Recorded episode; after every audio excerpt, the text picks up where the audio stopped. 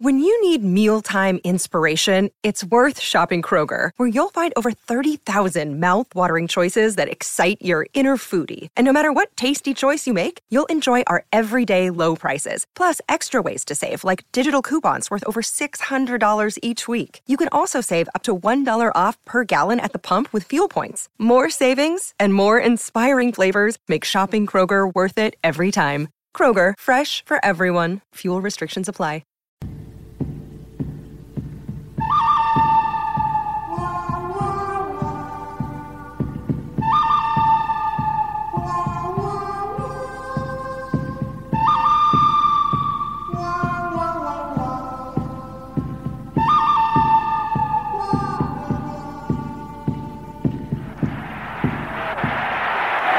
Nystrom's really getting some good right hands in.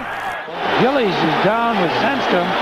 Somebody better help Sandstrom. Everyone must be held accountable for their actions. You cannot see your star carried out in a stretcher and do nothing about it. Oh, my. Did Mick plant one on Secord? Wow. You can't put a bounty on a man's head. I just did. Yeah, that's exactly what we should do. Run him up and fill him in. Then why don't you? The kids don't want it. They don't skate, they don't score, they don't hit, they don't fight, they float. They don't love to win. They don't hate to lose.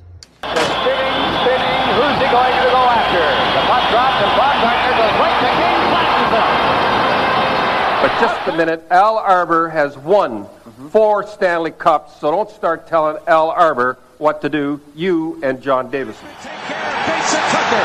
Here's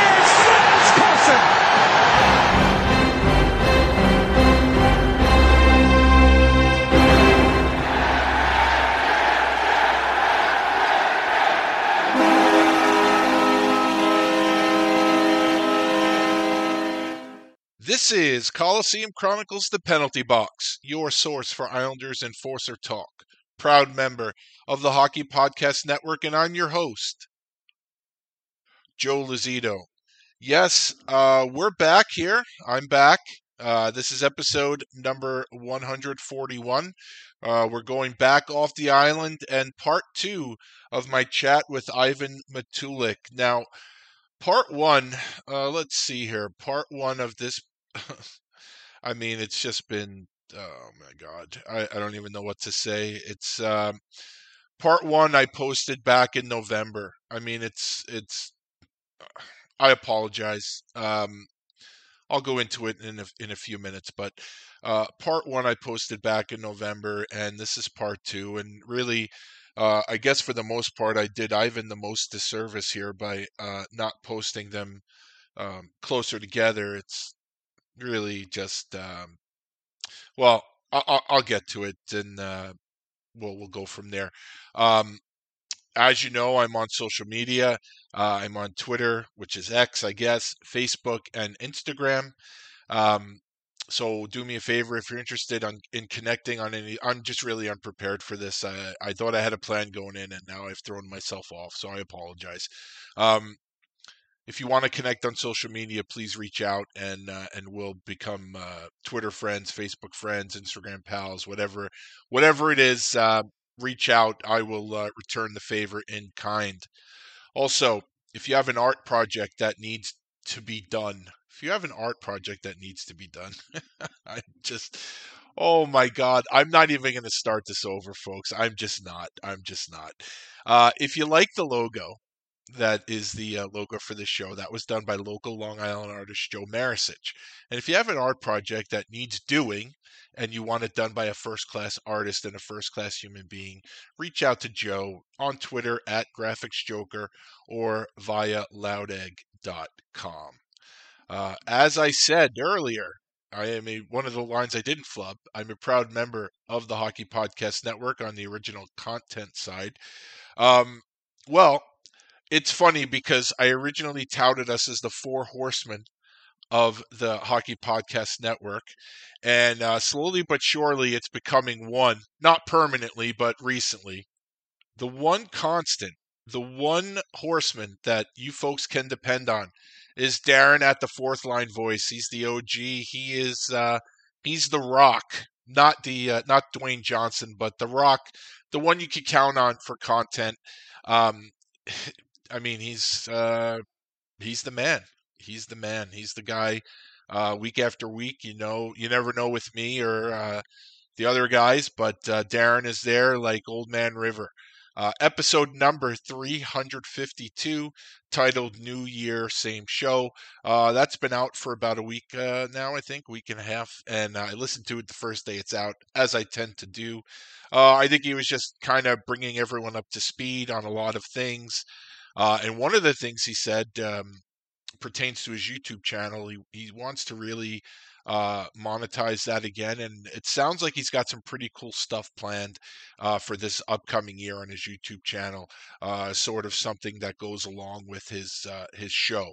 And if I'm understanding it correctly, it sounds like it could be something really cool. So you know, old reliable Fourth Line Voice podcast, check him out on this network. One of the stars of the network, shining star along with Terry Ryan. And like I said, also check out his YouTube channel. Now, the next guy, I don't know what's going on. I just logged on to Twitter because it's been a minute since he has an episode out. And when I went to go to his Twitter page, it's not there. And I know recently there's been another batch of, I don't even want to say a batch of incidents with the East Coast Hockey League, because it's really just one-sided with them and Alec. Once again, Alec, his passion for the East Coast Hockey League is unmatched and promotes the league even when he doesn't have support from the league. And they're putting in copyright strikes against him. Nobody else, just him. And I know that he reached out to a few people with the league and the league itself, and nobody responds. It's sort of like, I don't know, like, are you five? Are you fucking 5 years old? You got a fan, one of the biggest fans of your league, one of the guys who's promoted your league more than anyone over the last 4 or 5 years, and you can't even fucking answer a tweet or a direct message or a phone call or an email. I mean, what are you doing? Like, are you a fucking infant? It's fucking embarrassing if these people are grown men with children. It's fucking embarrassing. It's just, they're infants, I guess. Well, I don't know what happened, but I do know that his Twitter page is not up right now, so I don't know if they did something and got his whole Twitter page taken down. I mean, if that's the case, then oh my god, these people should not be running anything that is a professional anything. I mean, they couldn't run a lemonade stand if that's the case. I mean, it's wow, it's just wild. Well, anyway, I don't know what's up with his Twitter page, but the Five for Fighting podcast still exists. Now, Alec recently said there will be a hiatus. He is moving to Tennessee, I believe. Alec tends to move, it seems like, every 2 years or so, and I'm wondering if he's on the lam. I know he's ex-military, so I wonder if this is an ex-military thing where he's just trying to, or supposed to, keep a low profile, and he doesn't know how to do that, so now he's on the move again. But he's not supposed to tell people where he's moving. But anyway, I wish Alec all the luck in his move to Tennessee, and I'm looking forward to the return of the show. But hopefully this thing with the East Coast Hockey League is, hopefully I'm completely wrong as far as this goes, but who knows? With the history there, I tell you what, Alec is a much better man than I am when it comes to this, because I know how much he loves the league, and I would still enjoy the product, because it's not the players' fault that the people running the league are fucking babies. So I'd still watch the games, but I wouldn't promote the league anymore. That's unbelievable. Well, I guess it's very believable nowadays. They're 10-play soft, I guess. But anyway, stay tuned for upcoming episodes of the Five for Fighting podcast. Hopefully the first episode will he'll get to the bottom of this. And also check out the Five for Fighting YouTube channel. And I don't know what's going on with Jordan, the Five in the Game podcast. I don't know. I know he was out west. I'm assuming he's home. And hopefully we'll get some episodes from Jordan coming up. Jordan covers the Quebec Major Junior League and the Quebec Senior League. So the LNEH. So, yeah, so like I said, there was a while where we were going strong as the Four Horsemen. Now it's Darren and three substitute teachers. So hopefully everyone will get back on track there. So, yeah, so listen, I'm going to apologize to everybody. I know I've discussed this before. This is not, and I'm sorry for just clearing my throat. There's been some stuff going on in my life that precluded me from doing this, from really doing anything. It just kind of zapped my energy. And like I said, the last time I discussed this, it's not a great situation, but it could be a lot worse. My family's fine. My kids are healthy. My wife is good. Family's great. So, the important things, which to me are always family, that's all good. My, like I said, kids are great. Wife's great. Family structure's great. Everything is good. So, that the important stuff is taken care of. With me, it's always something with finances, finances. And, my biggest thing is I am just I take one step forward, I end up going five steps back. And, it's the problem I'm describing right now. Probably a lot of you are going through the same thing, so you can relate. And so my issue right now is not unique to me. And I'm sure a lot of us are struggling. And the biggest thing with me right now is I'm having a hard time trying to even catch up, and I'm trying my best to find remote work. I have a good job. My full-time job is a good job. The issue with that is that the hours change every week, and I can't find a part-time job that would work around my full-time job hours, which is understandable because if I'm looking for a part-time job, they don't really care what my full-time job responsibilities are. They only care about their company, which makes sense. So I've been trying to find some remote work that I can do either on my days off from my full-time job or around my full-time job hours. And it's not easy because, there's a lot of shitty people in the world out there and everyone's got a scam going. So I would say most of the stuff that I've looked into, I don't look into very long because most of it you could tell right away is bullshit. So it's not for lack of trying. I am trying to do my best here and eventually try to catch up, try to, maybe cut back on certain things and whatever. But the issue with me personally is when I have something going on, I tend to keep it to myself, which is, someone actually said this to me. The irony is that I'm the first person to try to help everyone with their problems, which I am. And I take pride in that because I want to be there for my friends. But I'm also the very first person to just close myself in when the issue is with me. I'm not one that wants to burden anyone with my issues. This is probably more than I've spoken about it with anybody. And I keep it to myself, and then it becomes all consuming. And then it just is this giant fucking specter over my head, this sword of Damocles over my head that I can't escape. And it takes away all my enthusiasm for everything. This show is something I get a lot of enjoyment from. And even that, I just have no energy to do. And just to give you an idea, so these episodes here, like the ones with Ivan tonight, these are episodes that have been recorded already. I recorded this episode back when I had my Nordiques podcast.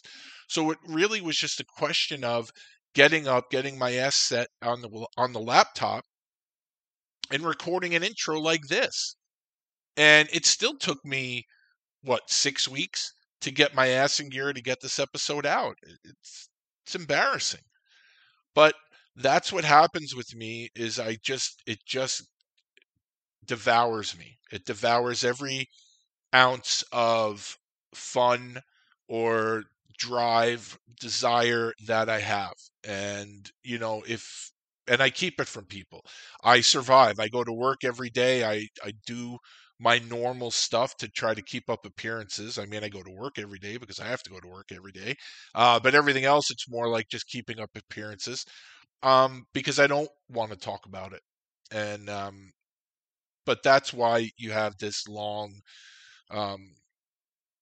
chasm of time that between episodes. And I apologize for that. Now, I know nobody's sitting out there going, my life hasn't been the same without your episodes. But I do know that there are people out there that really enjoy the show, and I enjoy doing the show.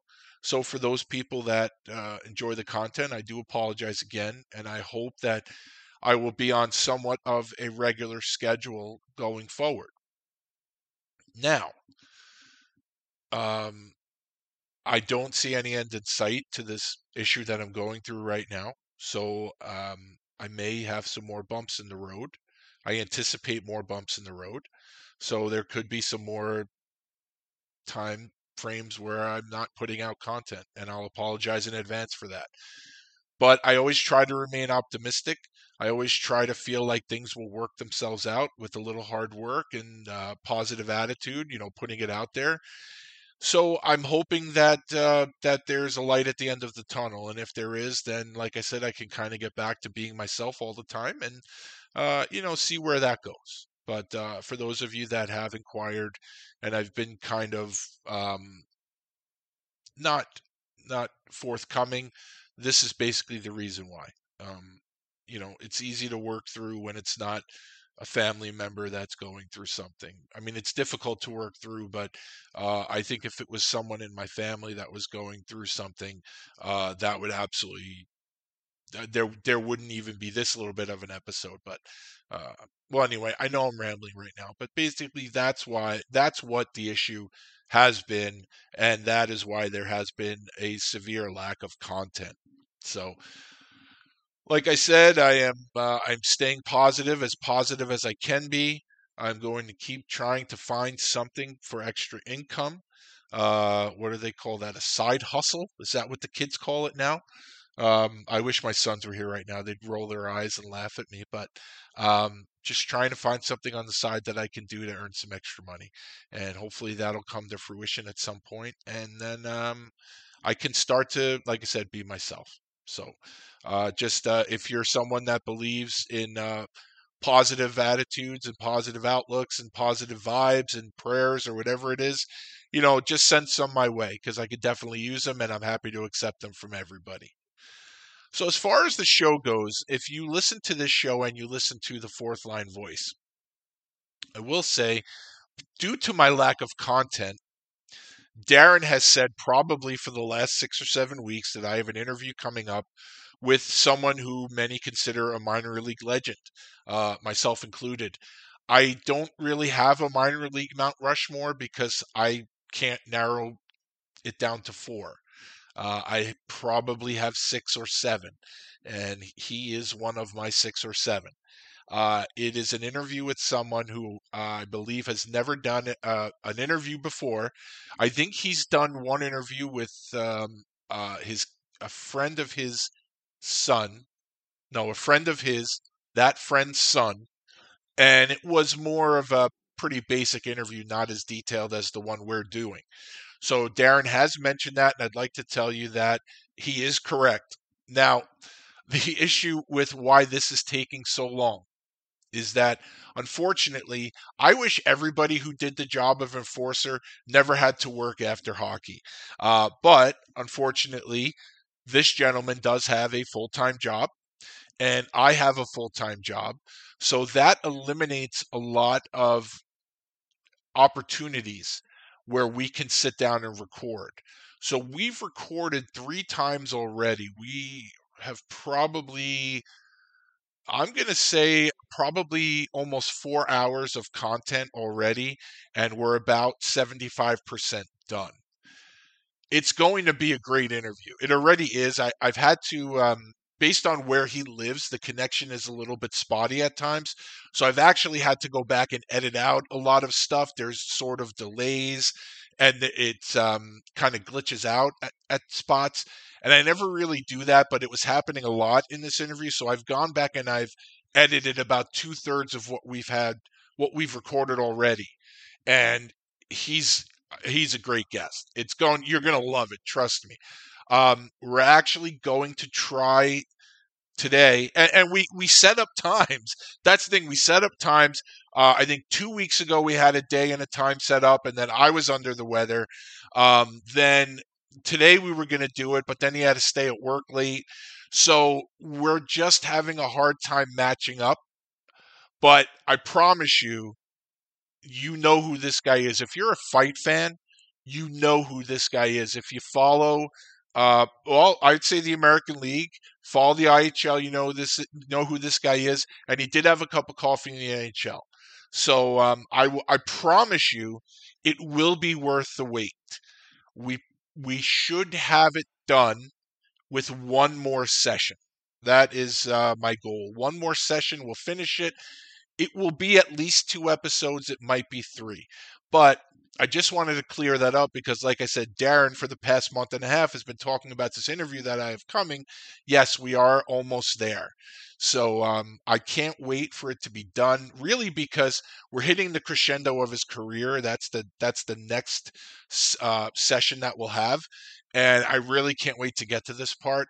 But really, I can't wait to bring it to you people because I think you're going to really love it. So that is on the horizon. And like I said, what I have to do is, get back on the horse here, get this episode out to you, and then do my best to bring you content every week. It's really my goal. It's what I pride myself in, but I have failed you as of late, and I do apologize. But I promise you that interview that I'm working on right now, it's going to be awesome. It's going to be great. And again, not because of me.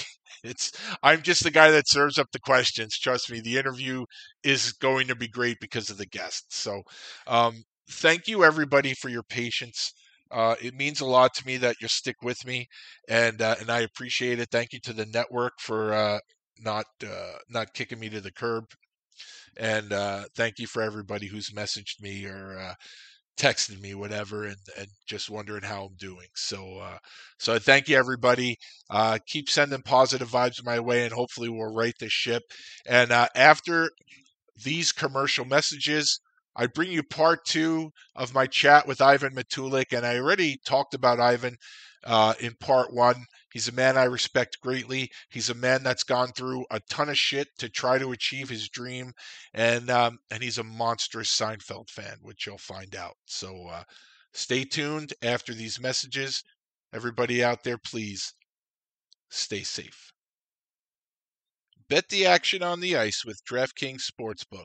Download the app now and use code THPN. New customers can get $150 instantly in bonus bets for betting just $5 on hockey. That's code THPN, only on DraftKings Sportsbook, an official sports betting partner of the NHL. The crown is yours. Bonus bets expire 168 hours after issuance. Gambling problem? Call 1-800-GAMBLER or visit www.1800gambler.net. In New York, call 877-8-HOPE-NY or text HOPE-NY. In Connecticut, help is available for problem gambling. Call 888-789-7777 or visit ccpg.org. Please play responsibly. On behalf of Boot Hill Casino and Resort, 21 plus, age varies by jurisdiction, void in Ontario. Bonus bets expire 168 hours after issuance. See dkng.com/hockey for eligibility and deposit restrictions, terms, and responsible gaming resources. NHL and the NHL Shield are registered trademarks of the National Hockey League. Copyright NHL 2023, all rights reserved. We talked about your Oilers training camps. This is a team that's Stanley Cup champions, full of great players. Quebec at the time, not quite there. Okay, they were building towards something. But what Quebec had and what they are known for in their training camps, it's just absolute wars. And you've seen it. You've seen the training camps where you have the younger enforcers coming up trying to make a name for themselves. The thing with Quebec was you had legitimate enforcers, guys who have NHL resumes, and they're still fighting for jobs. So you're in that camp with Quebec. Tony Twist is already established. John Kordic already established. Stephen Finn, hard-nosed defenseman. You got, Van Dorp is there. Herb Ragland is there. Owen Nolan, the young kid on the block. Then you bring in these young guys like Kenny McRae and Killer. Marcinyshyn is there. Serge Roberge is there. Martin Simard, Mike Butters. I don't know if Butters ended up in Quebec camp, but he was there. He was there, yeah. Daniel Doré. Bird Dog is there. Sanapass. What? So your only experience. Can I add a name there? Yeah. Chris Simon. Chris Simon wasn't there. I don't think he was there your first year. Second year he was there. So first year. Oh, trust me, I'm not. I'll never forget about Cy. Denny Chassé was there. So tell me, you go from the Oilers training camp, and you go, and this. I mean, I literally have a DVD that's like an hour long of just Quebec training camp fights against each other. And like I say, you're out there, you see a Tony. You got these monsters like Tony Twist and John Kordic. Serge Roberge. Then you got a guy like Killer that wants to fight all of them. This maniac out there. Yeah, Greg Smith. I mean, give me your memories of these Quebec training camps. It was insane. We got split into, I believe, 4 teams. Each team was named by one of the ex-alumni big name players.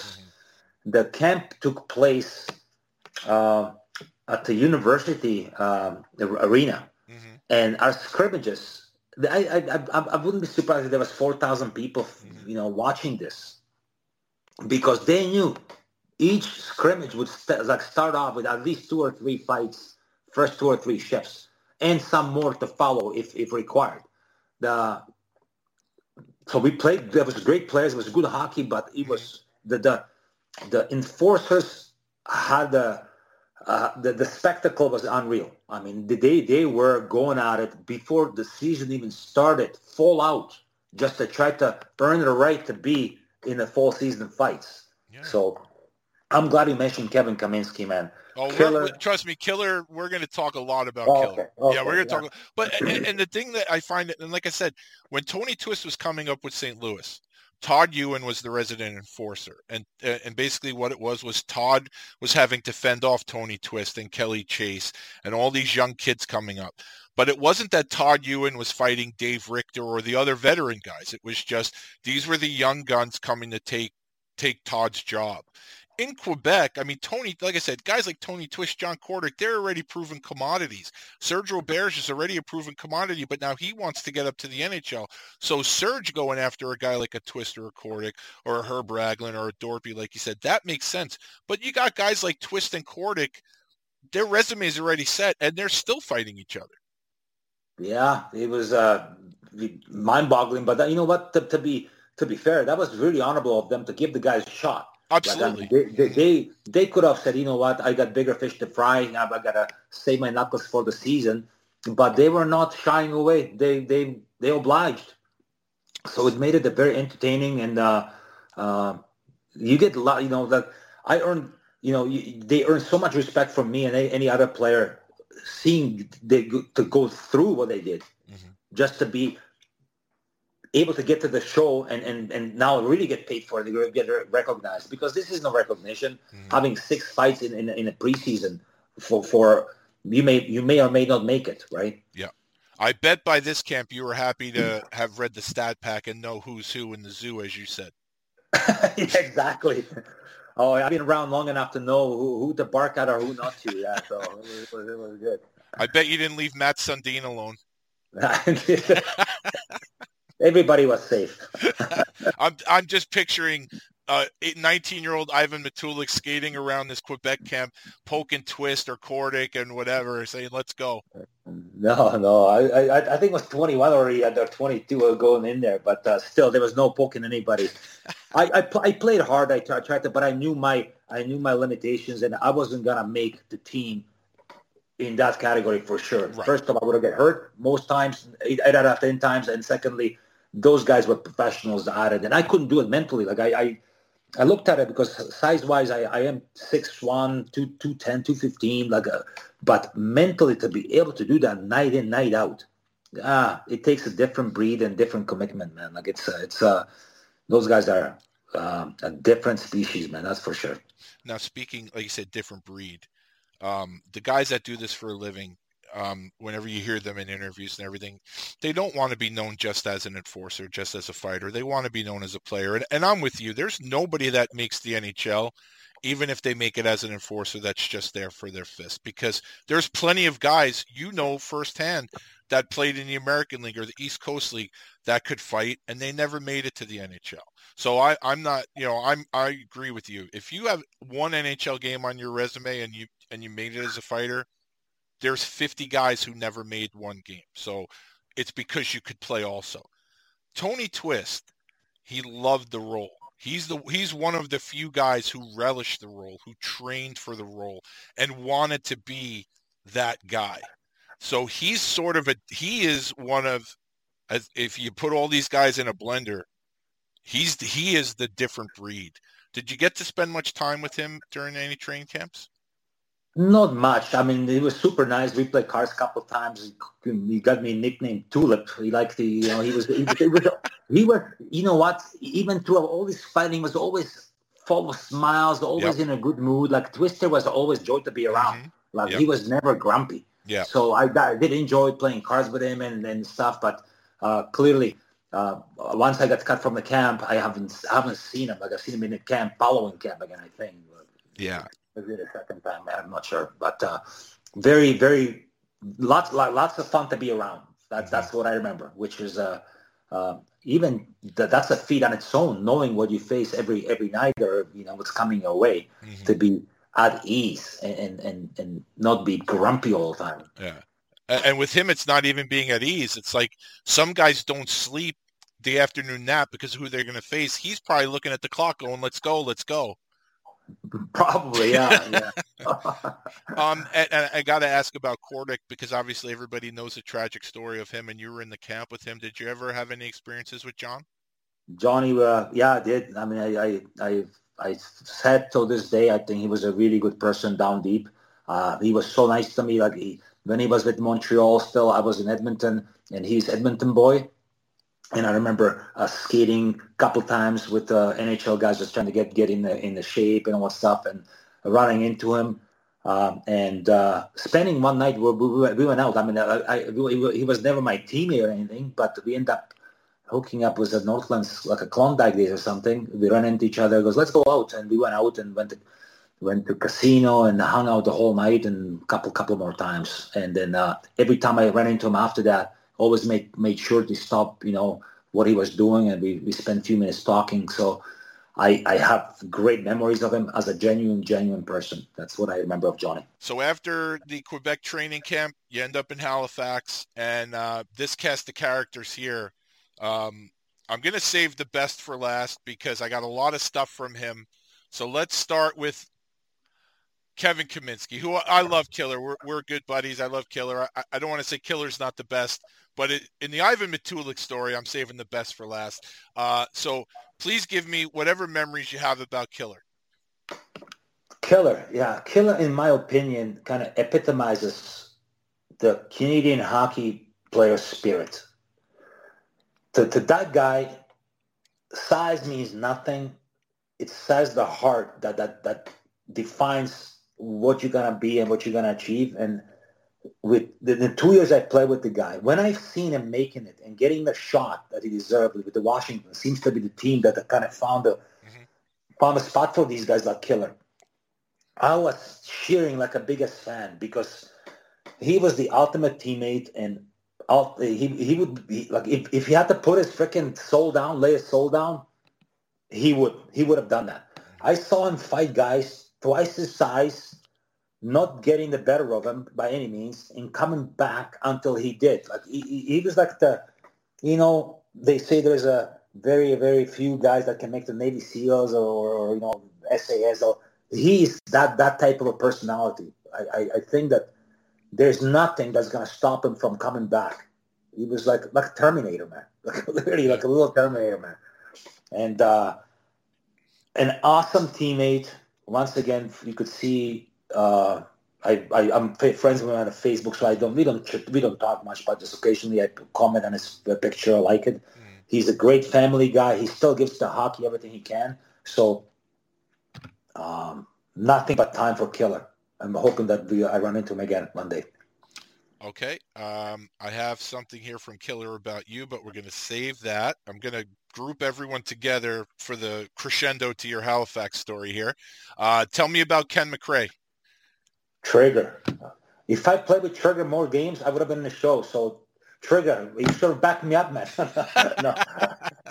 What a player. What a player. Just, like some guys make players around them better, and he was one of those guys. I wasn't fortunate enough to be hanging around his line too long, but when I had my little hot streaks occasionally, it was when I was put on line with him. And tough. So it was a tough combination because now he's in a category. He's a decent size. He can play. He can fight. Which one is it that is going to get him up there? Everybody wants to be a player. So he got kind of caught once again. NHL skill, NHL toughness, needed to be right place, right time. He would have had a very successful NHL career, in my opinion. Great teammate. I asked Trigger about you. He said, just a real solid guy and teammate. We played together on a line for bits and pieces when Clement would throw the lines into the blender. One thing I remember was that Ivan was in phenomenal shape and cut from stone.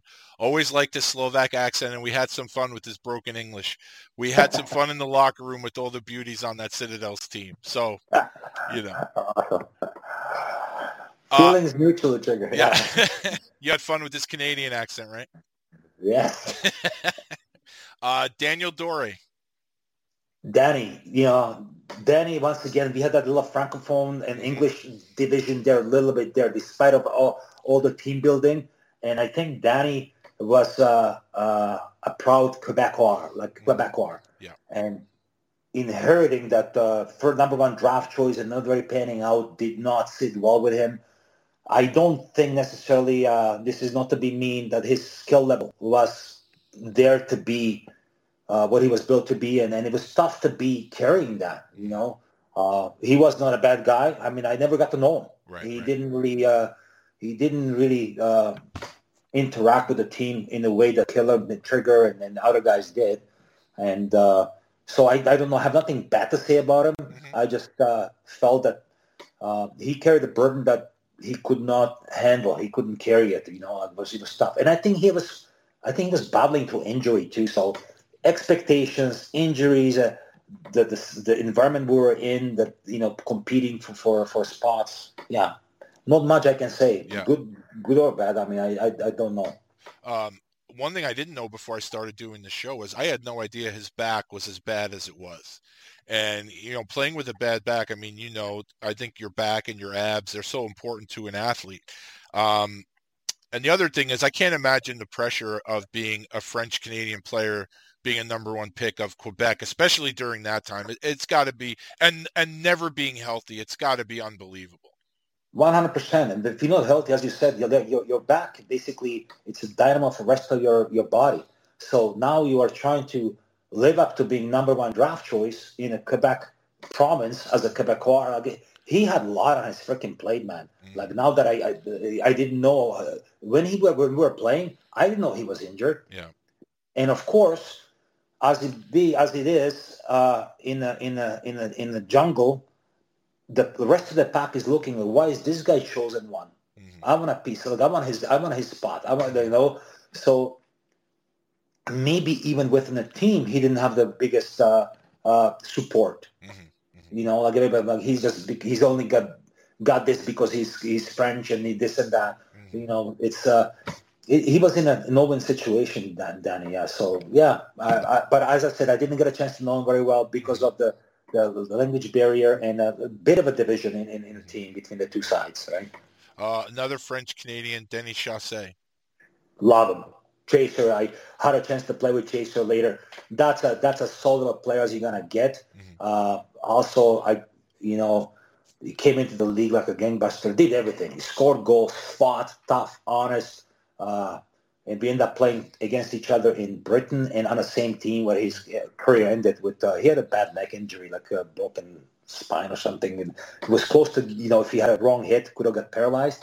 But he fought through it most of the time. Then he had to eventually got this point. You can't play anymore. One bad hit and he could be out. But an awesome teammate.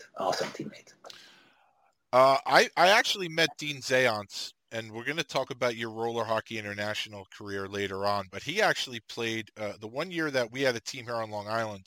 I don't remember the team that he played on, but I actually met him here. What do you remember about playing with him?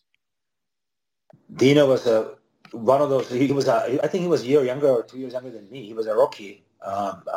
He was tough because Quebec always carried a lot of players on the team, mm-hmm. and he got shipped off to Greensboro, mm-hmm. I think. Yep. And he came back a couple times. Every time he came, put his best foot out there, great effort, and pleasure to be around. It's tough. It's a numbers game, and this team sport, if you're not given an opportunity or somebody's ahead of you, getting that ice time that you need to develop, mm-hmm.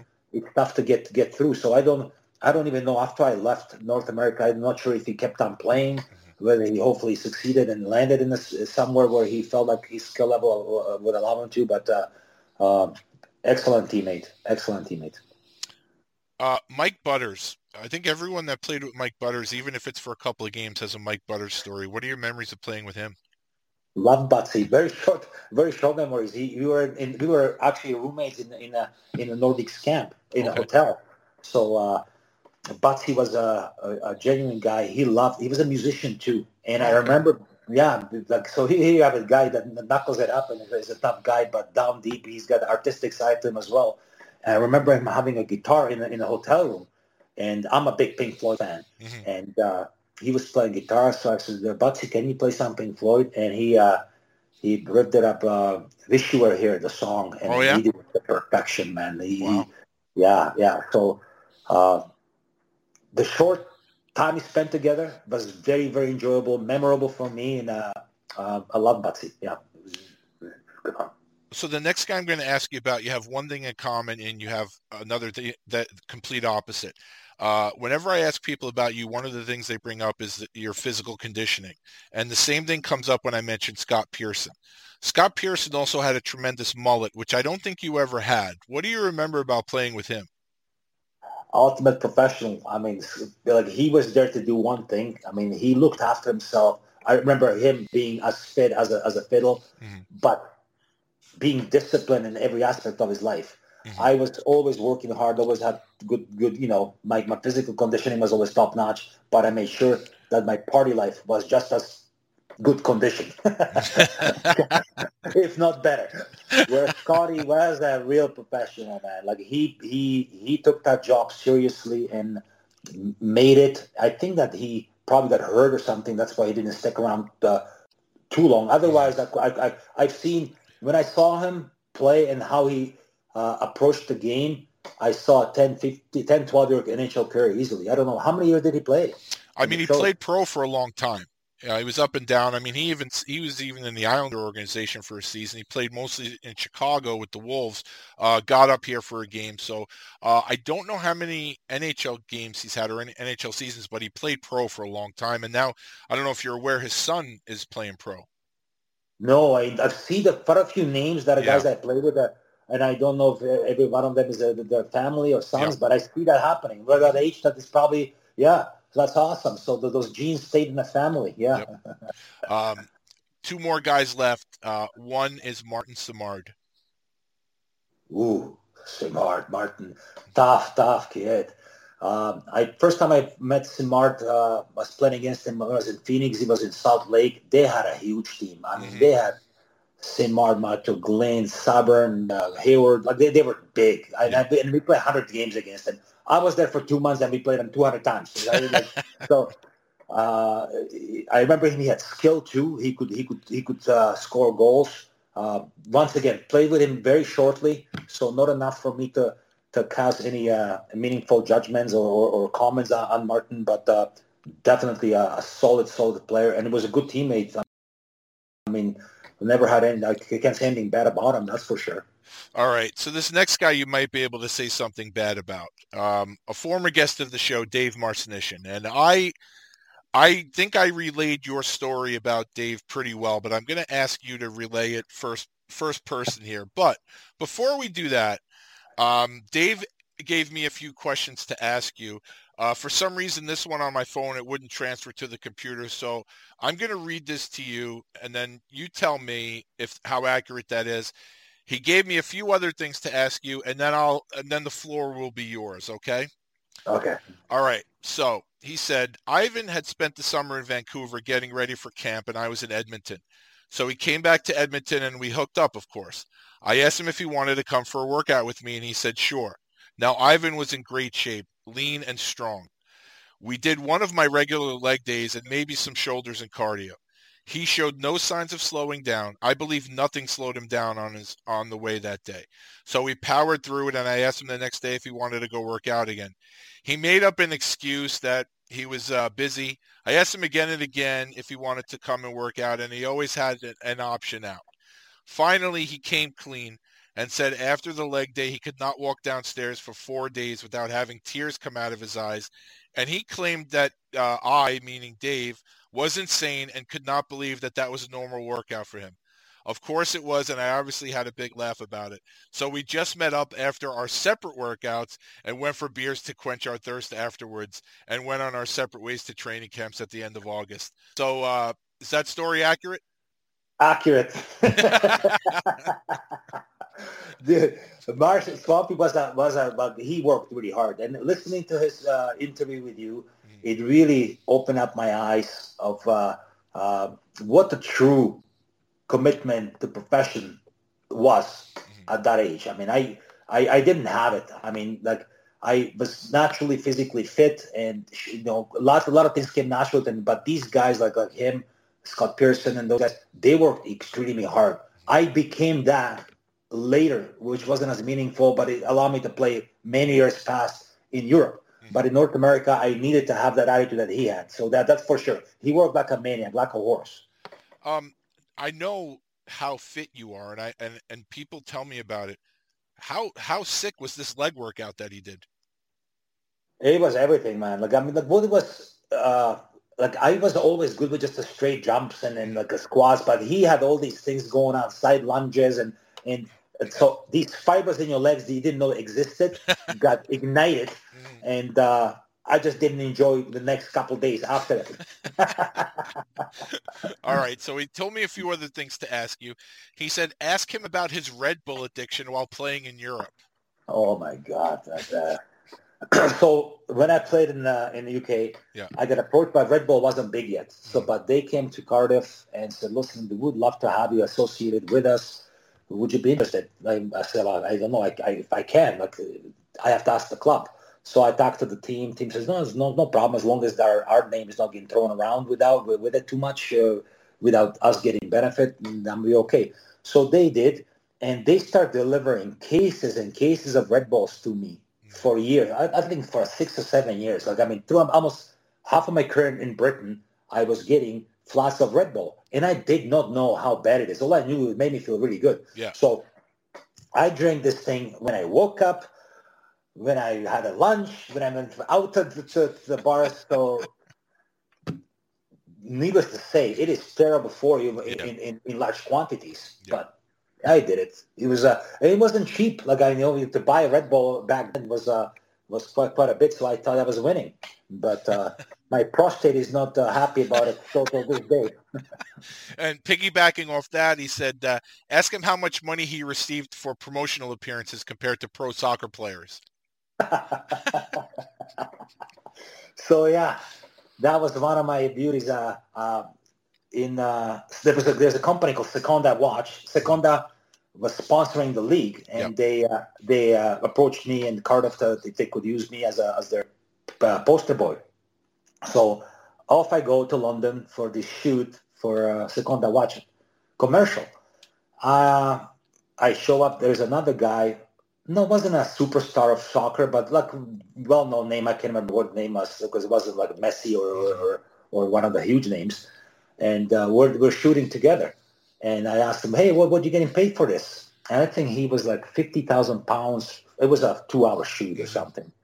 And I got a night out in London with free tap, like 500 pounds or something. I go, so the star power was very different. I said, let me renegotiate this gig. But it wasn't done by me. The league, because they sponsored the league, they chose me as their pinup. So I was, having decent seasons there. And, of course, I heard about it. I think it's still floating around the internet, some of those pictures. I'm holding a stick, and it was in GQ magazines and then all the big magazines. And so the boys, how could you not hear about it? In Matulik, nice face. Every game I heard somebody yapping and chirping at me. Well, and let me just ask you this, because one of the things that came out in your interview with Mike McWilliam is that I don't know if you still are, but you have a watch addiction as well. I gave up on that one. Yeah, I did. I loved watches and running shoes. Growing up in Czechoslovakia, having nice running shoes was a status symbol for like all the young kids. I did this now here too. Mm-hmm. So I had always had lots of running shoes and watches. Never expensive. I never went for Rolex or anything like that. But anything from $100 to $300, I was always willing to spend that money and get bored of it in 5-6 months and get another one. So, but I gave that up. Now I'm same Apple Watch here for a few years now. So, let me ask. So you're talking about you doing the model shoot. Did you start Blue Steel, or was that? Did you follow that? Who was Blue Steel first? That's that. Please tell me you heard that on the ice. This is Mike McMillan. That's Max input, 100%. I can sense it. I smell it. Yeah, no, Blue Steel. That's gonna be my final. If I'm running out of money, I'm gonna be suing the Hollywood for stealing my Blue Steel look. Well, the final thing that Marci told me to ask you about was the haunted house that you rented in Halifax. Oh, my God. I don't even want to go relive that. I want to bring the Azazel over in my house here. Dude, this true story, absolute true story. The weirdest things were happening in that house. It was incredible. Pictures jumping off the walls. When company was over, we had an old TV that it wasn't one of those where you have remote control to change channels. You have to change them with a turning the knob. And that was changing. Like it was freaky, but we stuck it out. We stuck it out there. It was going on for about 2 or 3 months. One day there was balloons in the basement. It was nuts. Like, I don't have explanation for it. I don't like talking about it because you don't want to feel like you're a lunatic. And I'm not, I don't go to, the church, but I don't have those kind of thoughts very often. But that year in Halifax, it was insane. Yeah, I believe in that stuff. I believe, I definitely believe that there could be something to that. Now, but my question is now, I'm assuming that you guys weren't the first players to rent that house. There had to be players that rented it before you, and maybe players that rented it after you. Did you guys not have any advance warning? No, nobody of us. I found it. The guy that rented it off was a retired Navy guy, so he had a summer place in Florida. Okay. And the house was nice, beautiful house, and maybe that's why it's so cheap. Beautiful house with a sauna downstairs, huge room. It was a wicked deal, yeah. But nothing said in there. Bring holy water with you. All right. So, for those of you who listen to my episodes with Dave Marcinyshyn, you heard me tell a story that Ivan told me. And actually knowing that Ivan and Dave are hooking up this weekend and at some point are going to play golf is astounding to me, that Ivan, you would even venture back onto the golf course with this guy. Please, for those of you who heard it, you're going to hear it first person here from Ivan. And for those of you who didn't hear it, this is an amazing story. Ivan, please tell us about your experience with Dave Marcinyshyn on the golf course. I don't know if his name is Dave. I think I renamed him after this. His name is Judas now. Anyways, Mark Pompey and Dave and I decided to go golfing one day in the summer in Edmonton. So we head out to a place called Stony Plain. I think it's about 30 minutes out of Edmonton. And just the two of us. So we load up a cart with beer, and it's, nobody joins us. It's just the two of us following a foursome. Mm-hmm. And... as we're playing, beautiful day, we're hoping to get through it faster, but these guys are not letting us through. So, you know, we're being jackasses. We're shooting balls when they're in the fairways, and they still refuse to let us through. So we the whole 18 holes, we're following him. We're on a back nine. We on a fairway. We run into these old-style phones. This is going back quite a ways. So cell phones weren't very popular. I don't even know what that was. The big old great brick phone. So we pick it up. Clearly belongs to those guys ahead of us. And Dave, we had fevers in us, is pissed off. He goes, no, fuck, put it in a bag. Fuck him. So we put it in a bag, and we finish our round, and guys must have noticed at this point that they lost the phone. So we're having lunch in a clubhouse, and they wander over to us. Like, one of them goes, hey, guys, did you find a phone? And I'm thinking, you know, this is going to be sped out, like, well, yeah, we did. And they just goes point blank, no. I go, okay, well, I guess not. So guy comes back again. Did you guys find the phone? Like, I think you must have picked it up. We don't have a freaking phone. Beat it. So I'm thinking we're gonna throw down or something. Anyways, he goes back to the table. They sit down. They're looking at us, but nothing goes down.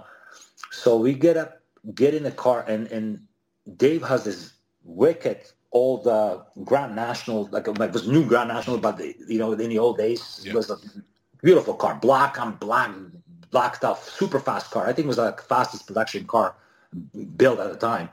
So we jump in, put our shit in, and we head back to Edmonton.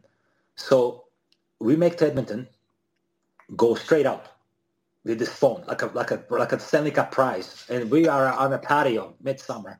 We try to make a phone call. Phone works, so we're calling everybody. He's calling New York, New Jersey, wherever he was playing. I'm calling everybody I know, and phone is working. Then we get a phone call about 2 hours into it. Go, hey guys, where are you? So we figure out that these guys are probably trying to call their phone. Make a long story short, we burn this thing till the power runs out. And that's the end of it. As far as I'm concerned, we used up our cold time. I was the very big wheel in the Sunday of Edmonton in '90s. Never felt more important. And then go back about 10 days later or so. I think it wasn't a phone call. I think people actually showed up. I think I said a phone call, knocked on a door, and. I open the door, and the guy goes, oh, you so-and-so, you're in big trouble. You stole a phone. You participated in the theft of a government property. What property? I don't have your phone. So I just kind of brushed it off. Anyways, making a long story short, these guys had traced Dave's car through license plate, because he had a New Jersey license plate. Took him about probably 7 to 10 days to figure out who we were, and first guy they came to was him, and they tried to get at him. At the same time, he sped my name out. I don't know why. I go, dude, I'm not doing any crimes with you. Yeah. So that's how they got hold of me, was through him, and we had a great laugh about it later. I think that. Nothing ever came out of it. I think they were just undercover. They were undercover cops, and they were probably playing on the government time, so they couldn't pursue any charges or anything else. And we had no really. If they let us through, we would have given the phone back. It was just out of spite that we did it, and foolishness. Being young, there was no intent to steal property or anything like that. So, but point taken. I'm not. I'm gonna be on my guard this time. We're playing Monday. I'm on my guard and not picking anything. I'm watching him like a hawk. I mean, when you told me this last night that you're going golfing with him on Monday, I'm thinking this would be like going at Ken Baumgartner again, like knowing who he is this time, and now you just want to poke the bear. Like you understand that you better make people aware of where you are at all times on Monday, because you could end up in prison. I'm bringing GoPro. I'm taping myself the whole round. But obviously, you guys are really great friends. So, all kidding aside, tell me what it was like to play with this guy. It was awesome. He's a guy that one of many that had the skill level, toughness. He got pigeonholed in first place. He got drafted by and toughed it out and never really had a chance to play. and showcase his skill till he came to Quebec. And I don't know if it was by this time too late to break into the NHL. There's a certain window of opportunity where you can get in, and it certainly wasn't for lack of talent and commitment. That's for sure. Great teammate, top of the order. All right, so your 91-92 season in Halifax pretty much is defined by one incident. I have some quotes from your teammates. I have some newspaper articles that I will read to you, but I want to get it straight from the horse's mouth. Tell me about the night in Providence playing against the Maine Mariners, and I guess there was sort of a scrum or something in front of the net, and you got a little too close to John Bice, was it? And just tell me about that. It was a normal hockey play. There was a shot from the blue line, and as a forward, I'm in front digging in with the goalie. There's a little melee in front, just normal play. And I think that Bice, John came off the blue line, and it's tough for me to tell. I could not witness whether he lunged at me or whatnot. Anyways, I end up getting a butt end of the stick in my nostril, and got ripped off. So when that happened, it was fucking hurt as hell. So I go down. I thought my nose was broken. I'm getting up. I'm raging. You got pain, like this sharp pain, and you want to get at somebody. So as I'm trying to get up, I see this pool of blood right on the ice. I'm getting up. I got pushed from behind a goal line, and there's plexiglass behind us. I'm getting up. I see this girl looking at me, just fainting. So I go, oh God, this is not gonna be good. The trainer runs out, and I put a towel on my head immediately, and it goes, we gotta leave the ice right now. So we go into the medical room. We lie down on the table. I'm waiting for the doctor to come in, and the game is on TV. It's some kind of station that they have in New England. I don't know where it was. And doctor's looking at me, and he's looking and humming and hawing, and he goes, how did you get all the skin missing? And I'm like, what do you mean? So I'm thinking maybe like a rug burn or something. At this point, do you think you just have a broken nose when you saw all the blood? You don't have any idea what happened, right? No, I have no idea. It's just I have a lot of pain, lots of blood. I don't know. I didn't see anything yet. Mm-hmm. So when he's humming and awing, I go, can I have a look? So yeah, sure. So I get up, I go look in the mirror. Dude, my nose, a piece of my left nostril is gone. My lip is split open. My teeth are, you can see my teeth through my gums. I'm going, what the fuck? How is this going to heal? I'm thinking, I'm going to be a freak. So I go back, should we go look for the nose? Yeah, good idea. So now they go back out to look on the ice. I think Matt Harvey was playing for the team. He was traded because I used to play against him, and he was with Moncton. He comes in to just kind of look, which was kind of cool, Yeah. He playing for a different team. He looks and goes, oh shit, fuck, that looks ugly. So he's out. Anyways, they end up finding that piece of skin, bringing it back to the medical room, and off we go to the hospital. And we didn't know. Everybody's kind of in a shock. We put it on ice, which is the last thing we should have done, right? Because it's now getting frostbitten and whatnot. And we off we go to the hospital. Boston sends their guy, a plastic surgeon, to meet us. He comes in, and an hour and a half later, it gets stitched up. As soon as we came to hospital, they freaked out. Because what are you guys doing? You should have never put it on the ice. Now it's going to have a frostbite.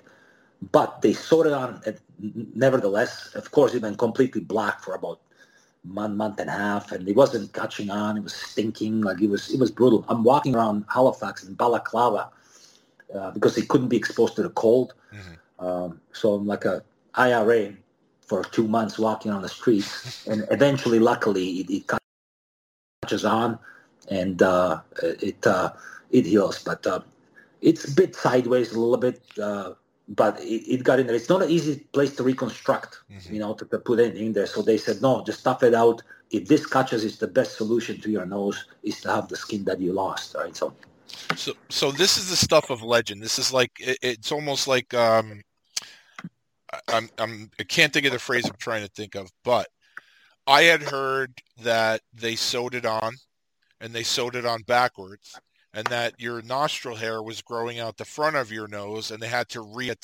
take it off and reattach it. No, not true.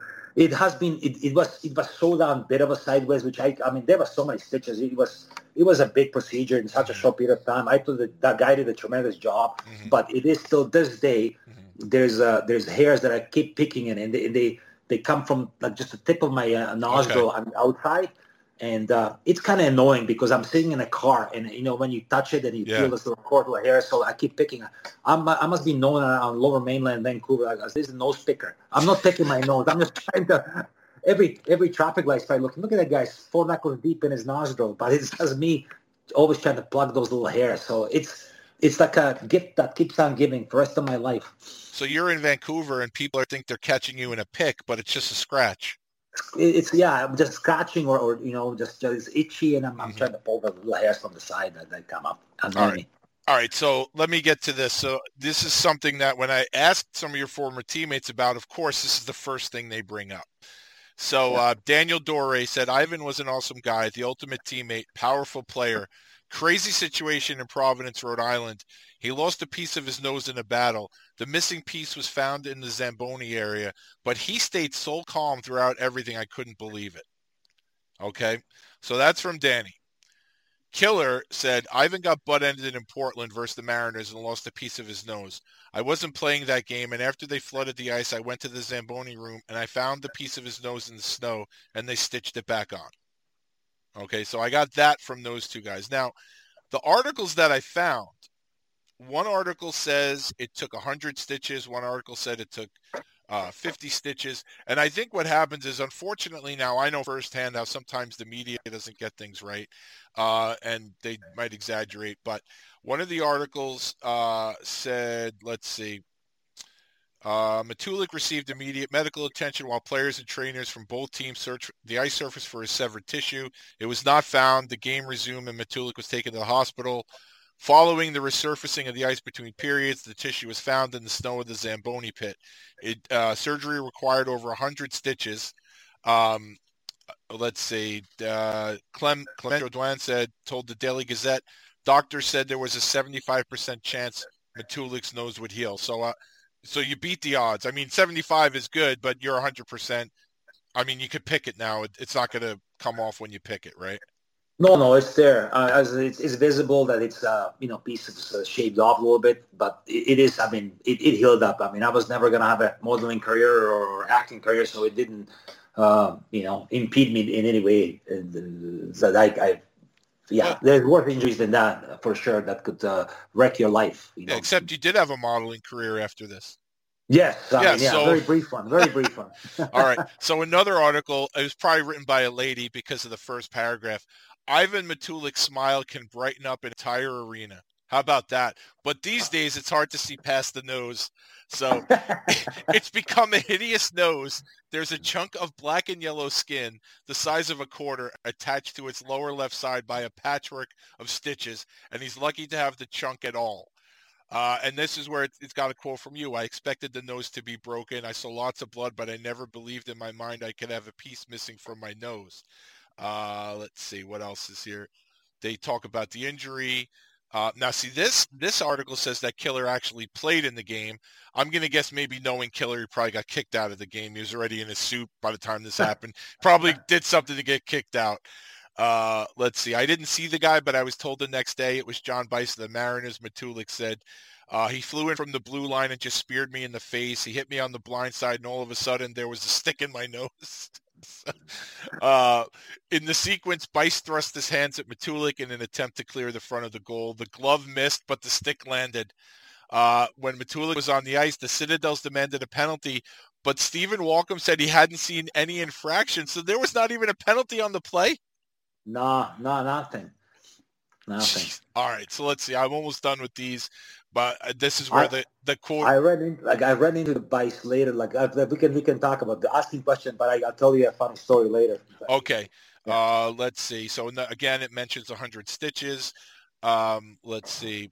I'm not sure it will ever be the same, Matulik said. Of course, I got excited when I saw half my nose missing, but I never panicked. We got to the hospital and joked around, which knowing you now, I absolutely believe to be true. Let's see. He said the injury is cosmetic and not nearly as serious as the reconstructive knee surgery he had a few seasons back. Halifax coach Clement said he's angry the league hasn't punished Bice. The supervisor of officials was there, and he was mad about it, said Clement, but nothing has been done against the player. So this is the quote I like. But Bice will be back in our building, so probably he'll have to be careful if he doesn't want to find a piece of his nose missing. And he was back in the building. It was one of those games that, because they were in a different division, it didn't happen for quite a while. When they came back, I was hurt. I didn't play that game. My buddy Killer picked up the tab for me. I mean, Bice left on a stretchers, courtesy of Killer's elbow. I mean, they nearly killed him. So he got his payback for sure. And I thanked Killer, I didn't have a chance to do anything about it, but my team definitely did, and it is, you know, eye for eye, tooth for tooth kind of thing, and it had to be done, and Killer did it. And I don't know till this day whether that was a intentional, because I've never seen the review and never seen it, but I'm just going by what's been told, so I'm assuming it was done. So that brings me to the story. I haven't played another opportunity to play against John Bice for years and years and years. And then until we're in Britain, and Chris McSorley was a coach of London Knights, and he brought John Bice on a team. I didn't even know he did until they're playing us in Cardiff. So, and knowing Chris McSorley, you know what kind of team he had. I mean, it was Bird Dog, Banks, Darren Banks, Barry Nykar, Mike Ware, my buddy Ware is here left. There's at least 6 or 7 legit guys, but I noticed in the warm-up, I see John Bice. Is this John Bice? Fuck! This is my chance. So as we're skating around, I say, "Hey Bice, enjoy your game. This is definitely your last game, most likely mine as well. Do you remember who I am?" And that was it. That was the only thing I said. And maybe I acted up more than I intended to follow up on. But I was like, I mean, it was just the first time I seen the guy for 8 years, 10 years. I don't know how long it's been. And it was kind of impactful injury, so I did mean some of it. We go back to the dressing rooms. Well, anyways, I end up getting a letter hand-delivered to me before the face-off from him that he wrote to give it to their trainer to bring it to me. And I read it, and in that letter, it felt like it was genuine. It says, dude, like, listen, I thought about you many times. I'm sorry I didn't come see you. I was freaked out about the injury as well. I did not mean it. It was unintentional. Please, like, forgive me, whatever. So after reading that and all the time that has gone by, I'm going, fuck. I mean, like, really, is this worth it, ending my career or hurting somebody that wrote this? So I gave it up. Well, little by knew, the whole team on the other side of the bench knew what I did, what I told them. So the rest of the game, like, luckily I played with Wersey, was my best friend. Bird Dog I play with. So nothing really came out of it. They just were making sure nothing's going to come up. But every shift I had, somebody top here, dude, you do something, you're getting jumped. You're getting fucking shit kicked. So nothing ever came out. I buried it with that letter. I have to retrieve it. It's probably my ex-wife has a bunch of my memorabilia. It's something that it was a big part of my career, because that is my association. Association with North America is not any success on the ice except me losing my nose. Yeah. So this is some supporting document that put at the piece. So yeah, I have no real feelings anymore. I mean, it's done and over with. It happens. I'm sure he wasn't coming in, even if he was coming in intentionally, not to cause the damage that it did cause. I mean, it's part of you're in a game. You're in a nasty game that can happen, right? So. I mean, I've seen him play a bunch of times. He didn't really have the reputation. Like, if Ulf Samuelson did that to you, then I'd say, yeah, he meant to do it. You know, guys like that, even a guy like Brad Marchand that plays today, those guys would have bad intentions. Bice never really, as far as I remember, I don't recall him ever playing that way. And, it's a violent game and stuff happens quick. And like you said, even if he did mean to do something, there's no way in hell anyone in their wildest dreams thinks they're going to take off a piece of someone's nose. 100%. Yeah. So it was a freak accident. That, you know, it happened, and it's good. Something to talk about. Hey, listen, sometimes it's better to be famous for something than nothing at all. Yeah. Yeah. No, for sure.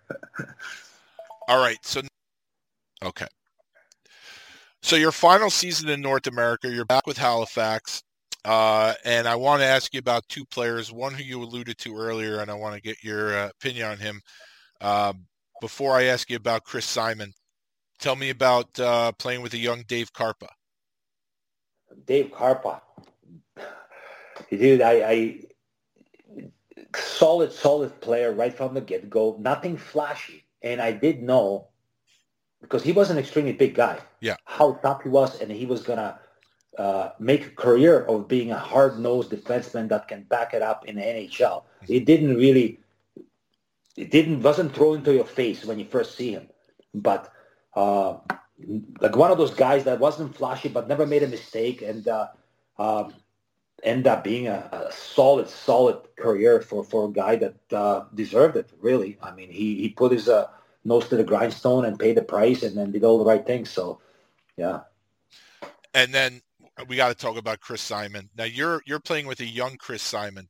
I'm sure as his career went on and you're watching him on TV with Colorado and Washington, and he's got the long hair going and the beard looking like the Undertaker.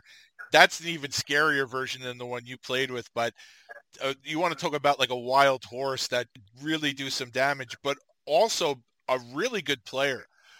Tell me what it's like welcoming Chris Simon to the fold. He was unreal. That guy had a great skill. I didn't know his background. I didn't follow the junior league. I didn't know the reputation was coming with. All I knew, the guys on a team, other guys knew, because when we had a rookie hazing party, I mean, he was granted the exempt status. Like, we were very careful what was going to be done to Chris Simon. And those days, as you know, there was not many rules, man. So right. The guys were getting put through their paces. I never really participated in it very much because I was exempt a little bit too through my rookie year. Yeah. And I just didn't want to, if it wasn't done to me, I didn't want to pass the pain on to anybody else. Mm-hmm. But with him, he just cruised through it because of it. And I knew why as the season unfolded, I seen him play.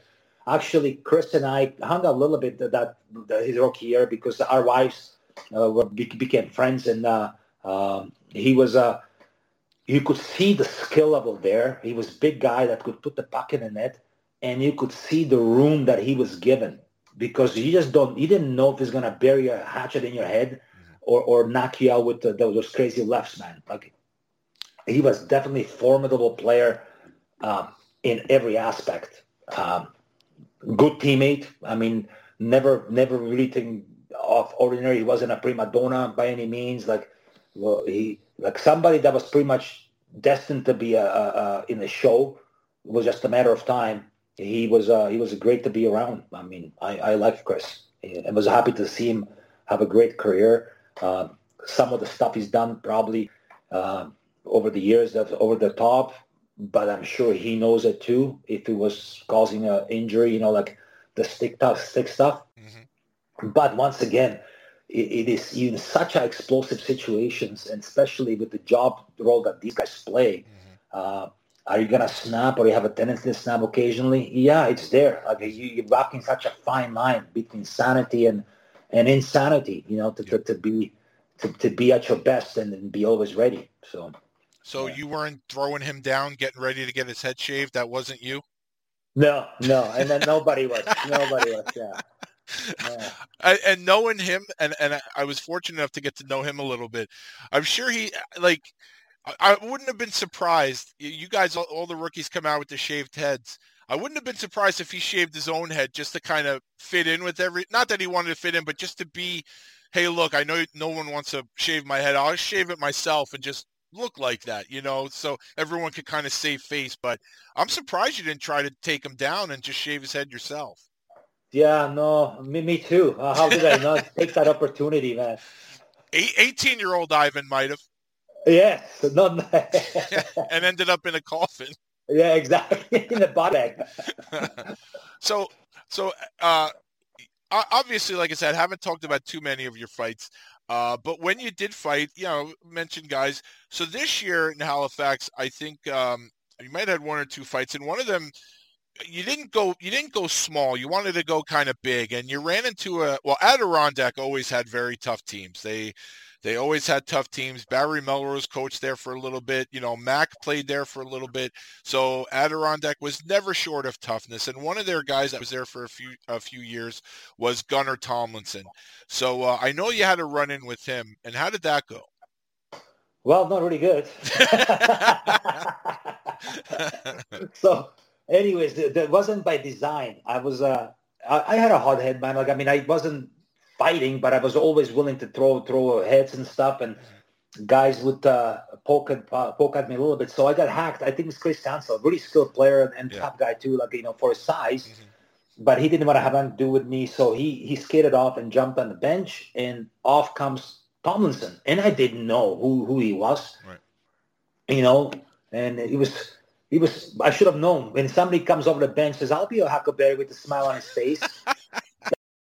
That could have been a cue that, okay, listen, maybe careful. But I was seeing red, so I go, yeah, let's go. Anyways, dude, till this day, I don't know how he did it. I'm a pretty strong guy. Yeah. I had both arms tied up, and another arm was coming at me. So I go, I don't know how he managed to tie me up. Till this day, I told Mac, I think he's got three arms. Because I couldn't do anything, man. I was like completely locked up. And the only thing that saved me is that his reach is not very long. Right. So I never got hit once. Mm-hmm. So this goes on for not very long. I mean, he must have freaking threw it, you know, 10, 12 punches. And I did a couple shoulder jerks where I like maybe looked like I was throwing a punch, but there was nothing behind my attempts. Then the refs came in, and I threw a cheap shot. I think I connected one cheap shot, and we went to the boxes. And I remember guys coming by by the penalty box, looking at me, dude, are you okay? And I'm choked. I'm like, I knew it looked terrible, but I had no mark on me. I'm like, I'm good. So then I watched it later, and it was not pretty, man. Like he just unloaded on me. But as I said, I got lucky because I reach didn't allow me to get punched once, so there was no mark on me. But it looked terrible. Mm-hmm. It looked terrible. So. But then I found out who he was. I go, yeah, that's a machine gun, you know, Gunnar Tomlinson. Well, thanks, man. That's good to know. Did you ever see the fight he had with Twist in the preseason? No, I didn't. Twist broke his helmet with punches. He hit Gunnar in the helmet. It cracked his helmet. Did he? Yeah. Oh. Yeah, no, tough. Strong for his size. I didn't expect that strength, man, like not to be, because I honestly, I could not move. It was. I don't know. I gotta study the tape, how to tie guys completely with one hand. You had a guy in your locker room that had three arms, Serge Roberge. Why didn't you get some tips from him? You should have got some tips from him. Yeah, no, he was Serge the Anaconda Python, man. So before you went to the UK and really where your career really took off, I think you went to training camp with Milwaukee Admirals, correct? Yes. How did you get an invite from them, like a PTO, or was it just an invite, or did you know someone there? It was a PTO. I knew that my NHL dream kind of fizzled out, so I asked my agent to set up something where I can make some money. I didn't want to go to Europe. I wanted to play North America, and Milwaukee at the time had an independent team, mm-hmm. and they were paying, but they had good players. Yeah. So I was going in there. I was going in dead man walking, unless I did something spectacular in a camp, which I didn't. Mm-hmm. It was the road for me in North America, unless I wanted to go try my luck in East Coast or one of the lower leagues, which I didn't. Yeah. I'm sure you made more money going over to the UK anyway. Yeah, but it wasn't an easy transition, man. I ended up flying to Britain, shacking up with Wersey, who was already established there and playing. Mm-hmm. In the team there, and I had no bites. I Mike was calling around, and I was there for at least almost 3 weeks before I finally got a call from Alex Dampier, a guy from Sheffield, which was one of the teams in the league, their top league, and he gave me a second lease in life, which I'm grateful for till this day. Well, before we go any further, I want to say a special thank you to Hockey Fights UK. I'm sure you've seen that YouTube channel there on Twitter. They have so many fights on there from the UK. I just messaged them and said I was having you on the show, and they sent me so much stuff, so many pictures, so many videos, and I want to acknowledge them and I want to thank them for everything they sent me. I'm sure that you've seen them on Facebook, not Facebook, YouTube. They have quite a few of your footage on, quite a lot of your footage on there if you haven't. So I would definitely advise anyone to go check out Hockey Fights UK on YouTube. So that's how you ended up in UK with Sheffield. And when you got to Sheffield, there was a familiar face there from Nova Scotia with Selmar Odelline, correct? My brother Selmar, yes. He actually came in after me because he was still farming. Okay. He had a special exemption. What a great guy. So I love Selmar. So Selmar came in about 2 weeks after, once their farming harvest was done, and he finished up playing a year. His back gave up on him. He was already playing hard when he came in, but still was more than capable of carrying the load as much as he could, and just a lovely person. Lovely person. Now, I'm looking at the stats. Okay, I'm looking at the stats. You played 39 games, had 101 points. You had 57 goals, 76 PIMs. So I go and I'm like, wow, this has to be one of the – you've got to lead the league in scoring, maybe top five. So I go to the league leaders that year, and the guy who led the league in scoring was a guy named Patrick Scott, played for the Milton Keynes. I don't know if they were the Lightning back then. He had 180 goals, 139 assists, and 319 points. So – but it wasn't just him. These scoring totals for the top 10 guys were ridiculous. You guys did use goalies in the UK at the time, right? Yes, we did. It was a really good quality hockey league, man. Don't belittle my achievements, man. I mean, there were goalies in that, right? No, there were. But you know what? It was the system. It was a free for all. It was back and forth. There was no clutching and grabbing. Like it was kind of. Like a high-level shinny, you know, like the guys that played there were skilled. I mean, There were some great players, but really the defense side of the game was really left alone. I mean, the quality of goaltending. If you're having two on-ohs and two-on-ones on you and you know nonstop, there were some high-scoring games. So by no means, league got really good later on when it turned into ISL. But the first year I was there, there was really just two lines, like two top lines. That the third line was kind of made up of guys that played a little bit. But, yeah, so definitely that output was reflective of the quality of the game that was there. Right? Yeah, one of the names I remember, and it might have been when I interviewed Mac way back when we were talking about British hockey, and it just stood out to me, and I remembered it, was Hilton Ruggles. That guy always seemed like he put up these banana numbers, like 200 points. Did you play against him? I played against Hilton. Yeah, he always played on the good teams, and he was a big guy that he loved being in front of the net. So he was always in the area where he could put the puck in the net, and he was good at tipping and cleaning up the rebounds. So yeah, he made a really good career with the skill set that he had for sure. Now one night against Nottingham, there was a player named Paul 80, if I'm saying his name right. You had a fight with him. Round one, you did very well. At one point, you went rogue and you grabbed a hold of his hair, which I'm sure he didn't like. Round two, right out of the box, and you pretty much hammered him. And someone I'm going to mention in a few minutes, who's a monster fan of yours, said that could have been the start of the Sheffield-Nottingham rivalry. Was your that night with you and Paul? Yeah, no, that was it was my second game in the UK, and we were playing in Nottingham. And this is like one of those barns that's got about, I think it's about 4,000 seater, old netting, stinky, people smoking in the stands. It's packed, and British fans are awesome. They're just Nottingham had a really really good following, so. It was a lot more than I expected. The game was very intense. Maybe the skill wasn't the best, but the heart of the Lions, there's everybody's flying around, everybody's trying to take my head off. And Paul was he's a Canadian boy, good player, and strong, not very big, but played in the eye and So I was getting frustrated because everybody's taking runs at me. So we ended up tussling the first time around, and he was very strong. So I couldn't get loose to throw any punches. So I got frustrated. I was trying to get him off me, and I grabbed his head. Not my proudest moment by any means.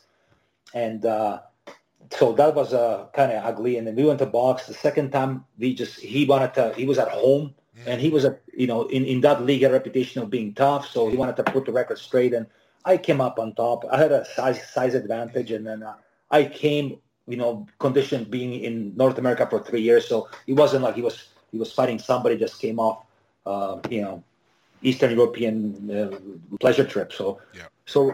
But it was something that made me fall in love with the British hockey, because the hatred that it was immediately gained, and next following games we had, it was a big rivalry that started for sure and carried on, yeah. And that carried on way more. And guys that were way tougher than me ended up fighting many, many battles later on. I don't know much about him, but he seems like the kind of player that if he was on my team, he'd be one of my favorite players. Paul Adey? Yeah. Yeah, no, he could score. He backed up his stuff, so he was honest. He wasn't cheap. Yeah, he was just we just clashed in the moment of the game, right? Mm-hmm. So, yeah. Now I don't have a crystal ball, but I'm going to take a guess here that the next season you were in Edinburgh, and I'm going to assume that Mike Ware had a lot to do with that. Actually, we were gonna Mike was in Edinburgh. He was going to come to Sheffield, but Sheffield and I couldn't agree on the numbers, mm-hmm. and I ended up going to Edinburgh while he was on the way to Sheffield. So he ended up bailing on Sheffield, even though agreeing, and we both ended up playing in Edinburgh, which was one of my favorite seasons of all time. Like, I mean, the team was a small cap team. I had a chance to play with Tony Hand, mm-hmm. who just a gem of a. Never mind the fact that he's one of the best players in the world in his area, and just a genuine guy. And we had a great group of guys. So it was a great year. Set my career up really for UK playing with Tony that year.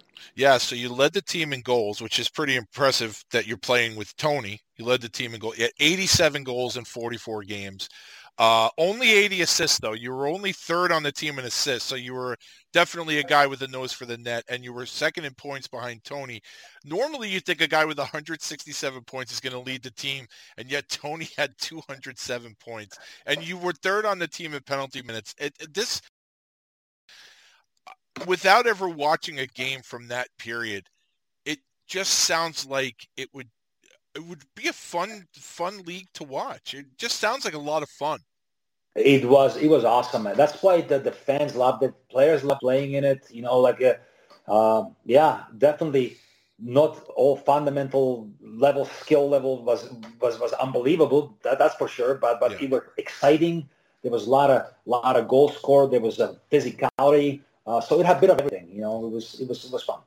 So you had a pretty cool summer job that year when you head back to Canada. You dressed for 9 games at the Vancouver Voodoo of Roller Hockey International. How did that come about? You know what? Guys that played in the UK were playing on these teams, and they said, dude, you should come and play. I mean, it's a fun. Dude, you're going to have fun. Let's do it. So I eventually broke down, why not? I'm going to go out there rather than spending, money on a golf course and in bars, make a couple bucks and have some fun. So I went to Vancouver, and it's only 9 games, but it was just a matter of time before I killed myself. I killed somebody. I could never fucking master those blades. Mm-hmm. I was too like my style wasn't for it. So I did okay. I mean, I was getting points, and they wanted me to stay. But I said, dude, I can't. My real job is hockey, mm-hmm. and it is just every shift here. I'm potentially ending my career. Some poor bastard is gonna get killed by me. Yeah. By accident, not even on purpose. Right. Well, I've heard, like I said, we had the team here. We had the team here, the Long Island Jaws. We had them for 1 year. And the boss in charge, Phil DiGaetano, I'm friends with him. So he was on my Islander show. Phil's a great guy. He had played in the league with New Jersey before he took over the Long Island team. And guys that have played in the league, like I've asked them about just the going from, ice hockey skates to the roller hockey. And most of them kind of say it was easier going from the ice to the roller, but going back to ice was an adjustment. Is that what you found as well? Joe, I only played probably 1 month, month and a half. First time I stepped on the ice, I was in Prince George. They had a shinny, and I know that didn't know anybody. There were some players up there that played pro and stuff. Mm-hmm. I felt like I have never skated. I thought, and it took me at least a week to start feeling like I can actually skate and play the game. No kidding. It was unbelievable. Like I thought I'm done. I just finished my career by playing 9 games in roller hockey. It was that much a difference, and regaining your balance and just even ability to be able to stop was a challenge. So yeah, I found it very challenging to make that transition. And were you there? Was Craig Cox on the team when you were there? No, Cox, he wasn't. Yeah, he was gone. Okay. Yeah. Was Tiger Williams in charge of that team? Yeah. He picked me up at the airport, brought me to the place he got from me. So yeah, Tiger was a good guy, man. Like I liked Tiger. He was fun. You know, he was good to hang out with. So the following season, you go back to the UK, and now you and Mike both end up in Cardiff. How did that come about? Were you guys both free agents, and they wanted both of you? You know what? It was funny that when I was in Vancouver playing the Voodoo, they actually gave me the opportunity to set up the Cardiff job. They came in to sign Cardiff Devils coach Paul Heavey, and one of the senior players came to Vancouver to do a telecast because they were signing Randy Smith. Okay. A good player, played for Team Canada, I think, played for either Springfield or something. Good player. And they knew we were playing for Voodoo, so they came to say hi. And we ended up going out to a bar. And Coach Paul Heavey and I started talking, and we're doing shots and slammers and stuff. And he goes, dude, why don't you come play Cardiff? And I go, you know what? Greatest team, and like that was one of the best teams in the league. I go, you know, I would consider it, but I don't come alone. It has to be a package deal, me and Werzi. Mm-hmm. So he goes, done. We'll talk numbers tomorrow. So that's how it came about, and sure enough, we agreed within 2 days. I called Werzi, dude, you coming? We're going to Cardiff now. And he goes, well, hang on a second. If you're going to Cardiff, we got to bring my brother. So I told Heaves, there's another package deal. So 3 of us ended up signing. So Mike, Greg, and myself all signed in Cardiff. We signed 2-year deals, and then it became the most enjoyable part of my career. Anyways, I stayed there for 8 years, and I would have stayed 80 if I could. One guy that was there when you played there was a former NHLer, played a ton of games in the NHL, was Doug Smale. Did you get a chance to play with him at all? Yeah, Dougie. Yeah, I played with Dougie for a little bit, and I also met him in the camp in Quebec, I believe. Was he in Quebec? I think he was in Quebec. Actually, yeah, he was. Yeah, so that was the first time I came across Dougie was in Quebec, and then we played together in Cardiff for a few games. Ultimate professional, solid man. Now, you had mentioned the UK fans, and one of those fans is a friend of mine over there named Chris Watkins. He was a season ticket holder. You're smiling. I hope you remember him, but I want to tell you what he said about you.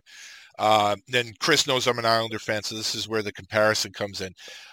He said, Ivan is an absolute hero in Cardiff. We're talking Clark Gillies levels of adulation and respect from us fans. He was, and I'm sure still is, an absolute specimen. A leader, warrior, gentleman, and a hell of a player. Always had time for the fans. In terms of fighting, he was never going to be the team's top guy, but he would never be expected to, as he was a top 6 scorer. But he would fight when needed, and no one is ever really going to beat him, as he had the strength of an ox. And if he hit you with one of those huge mitts, I'm pretty sure it hurt. He played for us 6 straight seasons from 95 to 2001. I was a season ticket holder each of those seasons, and due to how small and close-knit the game is in the UK, you'd meet and hang out with the players after every single game in the rink bar at home and also away. So back then, he'd know 100% who I was, but that's over 20 years ago. He'd hopefully recognize me face-to-face in the right hockey surroundings in Cardiff, for example. He'd definitely need a picture to put the face to the name. But please tell him that Gagsy, Chris, Glynn, and the Cardiff posse all say hello.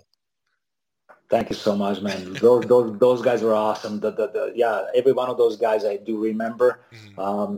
You know, many years have passed since I left Cardiff, but as I said, please tell Chris, thank you so much for the kind comments, and genuinely the best time of my life. I love playing Cardiff in Cardiff and being a Cardiff Devil. Every night coming out on that ice was a blessing, man. Like I just love being there. it was awesome. And the following season in Cardiff, now, was this 96-97? Is this when it became the Super League? I believe so. First year we were just the elite league there, the highest league, and then they turned to Super League. Inaugural Super League was the second year in Cardiff. You're right. Correct, yeah.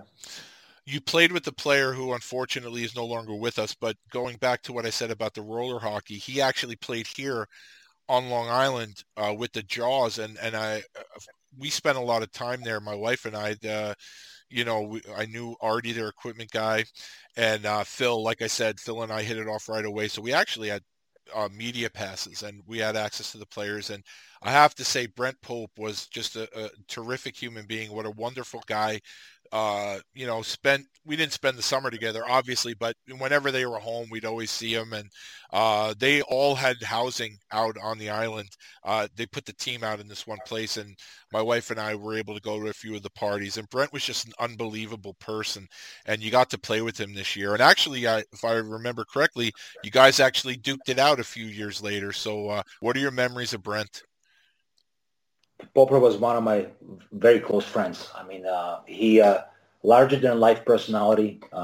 Not everybody knew how to take him, but if you knew how to dig in and understand what he's about, you would not have problems with him. But he could rub people in the wrong way at times. Mm-hmm. But I tell you, as solid of a teammate as you're going to get, nothing but good things to say about Popper. You know, I mean, it was so sad and so quick that everything happened. I tried staying in touch with him throughout it until the later stages where he clearly kind of cut it off and was focusing on his own family and all that stuff. But nothing but great memories. I mean, we did have we play against each other. It's a game. Yeah. Mm-hmm. You're gonna get into scraps. We didn't hold grudges afterwards. Of course. It did happen. So, I mean,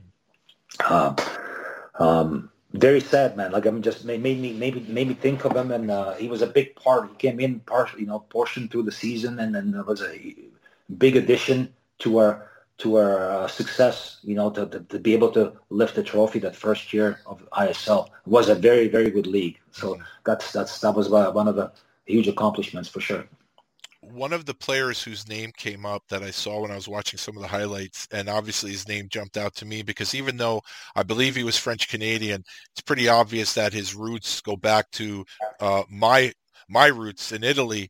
Tell me about Vizio Sacratini. Vizio, what a beauty. Now, there's a guy that has a ton of skill and a grit. I mean, this guy, not many people I played that wanted to win and hated losing more than Vezio. Mm-hmm. Yeah, I just loved it. He was a walk-on because I didn't know who he was. I mean, he played in Italy, played the University of Hockey in Canada. So when we were, prior to that season, we had a training camp in France, and Hebe says, we have a guy coming in that, look at the resume. Like, he was kind of bouncing it off me as one of senior guys. And I said, well, dude, that guy looks good. So he showed up immediately. I said, dude, sign this guy. And he did sign, and he was an immediate impact on the first season and many seasons to come. I think he must have put in 8-9 years there too, or maybe even more than me. I don't even know. But great player. I ended up playing with him on the line a couple of years, 2 or 3 years. Just solid. His wife cooked for me many pregame meals and dinners. Just a pleasure to be around and definitely a winner. Like if you want to play with a winner, he's one of them. I think you just described most of us Italians, pleasure and winner. I think that it's contagious. It's in the blood, I think, So Veni, Vidi, Vici, eh? Veni, Vidi, Vici. When I saw his name, I'm like, well, I definitely got to ask about this guy. So now. Chris explained this to me. I've had guys that played over there. I'm sure Mac explained it to me. Matt Nickerson, a friend of mine who played over there after you retired, he's explained it to me. But getting it through this cement up here, this thick head of mine, it was extremely difficult. But I think Chris may have helped me out. And it's these tournaments that are over in Britain. And I said, kind of break it down for me, because here in North America, you play the regular season, you play the playoffs, then you play the championship. And the way he explained it was the championship you won that year would be like the title, like it's the regular season title, and it's the most important one. It's not a tournament title. So this would be the equivalent of, say, winning a championship in North America? Correct, yeah. Okay. The reason being is because the playoff format over there is very different to North America. Mm-hmm. Like, I mean, here, clearly, whether it's NHL, NBA, or NFL, the playoff is really, really hard. It's NHL, especially in NBA, because you play in these series of best of seven. Mm-hmm. Over there, the regular season is 50-plus games. So, really, that is a reflection of what the best team is, because you have to be good for 50-plus games. Mm-hmm. In the playoffs... It happens so quickly that the playoffs is over 2 or 3 weeks over there. You play 3 games away, 3 games at home. They make the final weekend, which there's only 4 teams make it, and it's a 2-off games like that. But you have 2 semifinal games and a final. Mm-hmm. And given night, hot goalie, reffing, like a lot of things. And it's not a true reflection of who the best team is. It's who's the Johnny on a spot on that night. Right. Takes the playoff, and I love that we won both of them. Yeah. But really, I think it was more of an achievement to win the league than playoffs. Okay, yeah. See, that's what I'm saying. Maybe it was just my stupidity. I could never get it, but Chris really explained it to me. And that year was the one you won the championship, and you were first the league all-star, I believe. Correct. Yeah, I believe so. Yeah, we won. Yeah, I think so. Yeah. So there's a great picture of you holding up a trophy in the red Cardiff jersey. Was that from that league? Was that championship? No, that was 3 years later. I think that was the playoffs. The playoff one. Okay. Playoffs. Yeah. Okay. Yeah. So as we go to the next season, that's where the reason why you and I now talk is because now the addition of Mike McWilliam. And now you would have played against him, correct, in the American League. You would have played. He would have been with St. John's, and you would have been with Halifax. He didn't kill you. You never wanted to pick on him back in the American League days? No, he didn't make my roster, my pickup roster. So what? And now listen, you've had a pretty good bodyguard there for a couple of years, in Mike Ware. And like I said, I think was Mike Ware the reason why you started seeing these Super League teams bring in guys like Mike McWilliam, and it seemed like around this time, people were bringing guys in, and then you have Mike come in, and it seemed like Mike was running that league at the time when he was on your team. And then I think after that season with Mac there in Cardiff, it seemed like teams were bringing in more heavyweights from North America.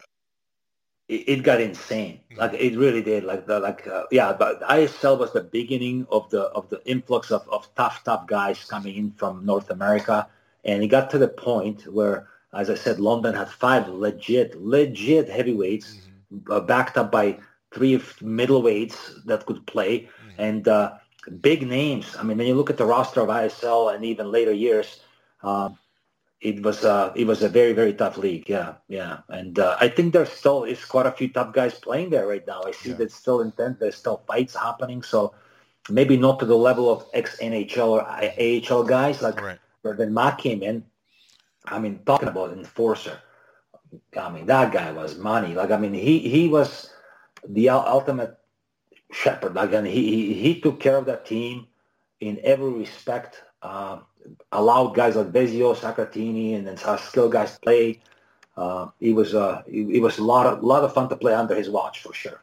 So you had never met him before, right? Before he was your teammate, you played against him, but you never met him, so you didn't know anything about him as a person. We met years and years prior to that in Edmonton. Verzi and I were before the camp started, prancing around in some club in Edmonton, and Mac and McClellan. 2 Macs showed up. Yeah. So, of course, I knew Kevin, and I knew Mike McWilliam just from playing against. So we were kind of hanging out that night and had fun. And then that was the last time I saw him in a friendly environment until he signed for Cardiff. Then we played against each other. He was in St. John's, right? Yeah. See, the thing about Mac, and I tell this to people, Chris Simon has this presence about him where he's this mountain. But when you talk to him, he has that low voice. He's got that deep, low voice, and it's very calming. And I find Mac to be the same way. He's this big, scary-looking dude that'll break you in two at the drop of a hat. But he's got that deep voice, calming voice. It's like, just stay on his good side. Yeah, I guess it comes with the fact that they know that there is not many threats coming their way. I mean, if situation rises that can, you know, like sometimes the barking dog doesn't have much bite. Right. And this is the reverse situation where guys like that, they just know, dude, if I decide to do something, I know I can handle you and your friends and their friends. At the same time. At the same time. So they don't need to be barking and stuff. But I have nothing but utmost respect for Mike. And we became great friends. We're still hanging out. Just a genuine good human being with a gift of a skill that was tough blessing, you know, because he had a lot of skill too. That guy could play, man. So once he showed his other skill, the toughness that he can provide to a team, all that other stuff was taken away from him. But I remember him playing games in Cardiff where I go, this guy has sweet hands. Yep. Scored some beautiful goals, made some nice plays. So, but he knew what he got signed up for, and that's what he did. He just took that as a number one priority, the safety of the team. Well, before you saw those silky mitts, I did remember the conversation you had with him about his first practice with Cardiff. Do you remember that? Oh, very well. Could you tell the people about Mac's first practice? So we're starting. This is the first meeting together, and Paul Heavey, like a great guy, great coach, and comes up with this maybe overambitious drill where you know you have to have a walkie-talkies to know where you're going, and of course. It ends up in a disaster. Mac gets hammered by one of the guys, Corey Mullen, because they're both looking in the opposite ways and going pretty hard. They're going pretty fast. So they get up and brush it off. Nobody got hurt. Luckily, everything's good. 3 minutes later, I hear this, you know, I see Steve Thornton, one of the skill guys, coming out of the net and losing an edge, sliding right into Mac. And I see this like, it's like a train collision. You know what's going to happen. It's just in slow motion. And you can't, doesn't matter what I do, if I yell, it's too late. Right. So he takes Mike's feet right from under him, and the whole 240 pounds of him goes up in the air about 6 feet and lands on his back. I go, dude, this guy's definitely knocked out of him. He gets up immediately, breaks his stick over the glass, and storms off the ice. Like it's over, like it's done. Yeah. So we're stunned. And he comes to me, goes, well, why don't you go tell him to come back out? I'm the captain at the time. I said, why me? You signed him. You go in there. Yeah. I'm not going in there. It's like some caged honey badger in there is going to attack me. Yeah. But long behold, Mike was down there, and he was feeling bad about how he left. And so he was feeling the same, you know, like, I'm embarrassed. I want to come back out. And so he ended up coming back out and ended up being one of the best enforcers I ever played with, and then best human beings that I know. Did you ever see him snap in a game? Did someone push the wrong button and have him snap? Yeah. But he would never go do anything crazy. Like, he would never have to fear Mike chopping somebody in the head with the stick. But he would go and want to punch him out, punch the lights out, and wouldn't be happy until, if he didn't succeed the first time, to his satisfaction, he will be knocking on the door the next game, next shift, you know, until the guy succumbs and just says, okay, you are the king, you know, like, I'm not going to do anything bad anymore. So aside from the fact that you were the guy that had to go in and go get the honey badger, how much of an honor was it to be named captain of the Cardiff Devils? Loved it. I mean, it's, we had lots of great leaders on the team. I played with many talented guys that provided leadership. So to be named a captain was a very proud moment of my career, and then I took it seriously, and I tried to, at most part, lead by example and all that stuff. Was I always perfect? Probably not. In fact, I know I wasn't, but it wasn't for lack of trying. You know, I tried to do everything I could in best way I knew how to. Right. Mm-hmm. So I don't know a lot about everybody that was on that team, but it seems like the core of the physical guys, Mac being obviously the undisputed heavyweight on the team, but you had guys like Brent Pope that played physical. You had guys like Frank Evans and Ian McIntyre, yourself too. I mean, not that you're going to drop the gloves, but you're going to be hitting everybody in sight. And if shit hits the fan, you were going to take care of it. It seemed like you guys had a good core where the rest of the team could always feel comfortable out there, where even if it was a guy that wasn't a physical player, and even if Mac wasn't on the ice, maybe Frank was on the ice or Brent or Ian, where someone could come in and take care of things. Definitely. What this kind of core top group provides is it gives you kind of your team a DNA how to play hard. Like you can play the same way. Doesn't matter what the circumstances are. And I think that's how we become a good team. When teams are playing you, and you go into Cardiff or Cardiff's coming to your rink, you know, talking about us specifically, but could be any other team. Mm-hmm. You're gonna be in the same game, greedy. If you're gonna win and beat us, you gotta know that you played us, and it's provided by this core group of guys, you know, that bring that character and accountability, and it definitely was part of it for sure. So a couple of fights I want to ask you about from the playoff season that you were the playoff champions. In the regular season, I think it was you had a pretty good fight with Jared Sikuski. Do you remember that one? Yeah, no. Jared was a Nottingham player, and he was tough. He was taking care of business for his team. I think they brought him there to mix it up. And I was playing with Vezio and Stevie Thornton most of the year, and they were very skilled players, but not very big guys. Mm-hmm. So that there was no their attribute to be fighting. I think Mac wasn't playing that game, mm-hmm. If I remember correctly, if he was suspended or something. And I think Jared hit. I've seen that fight. Jared hit Stevie not once but twice, and the second time I just took exception to it, so we dropped him, and then we fought. I think we only fought once. I don't think fought again. No. After that. Yeah. And in the playoffs against Manchester, you fought Blair Scott.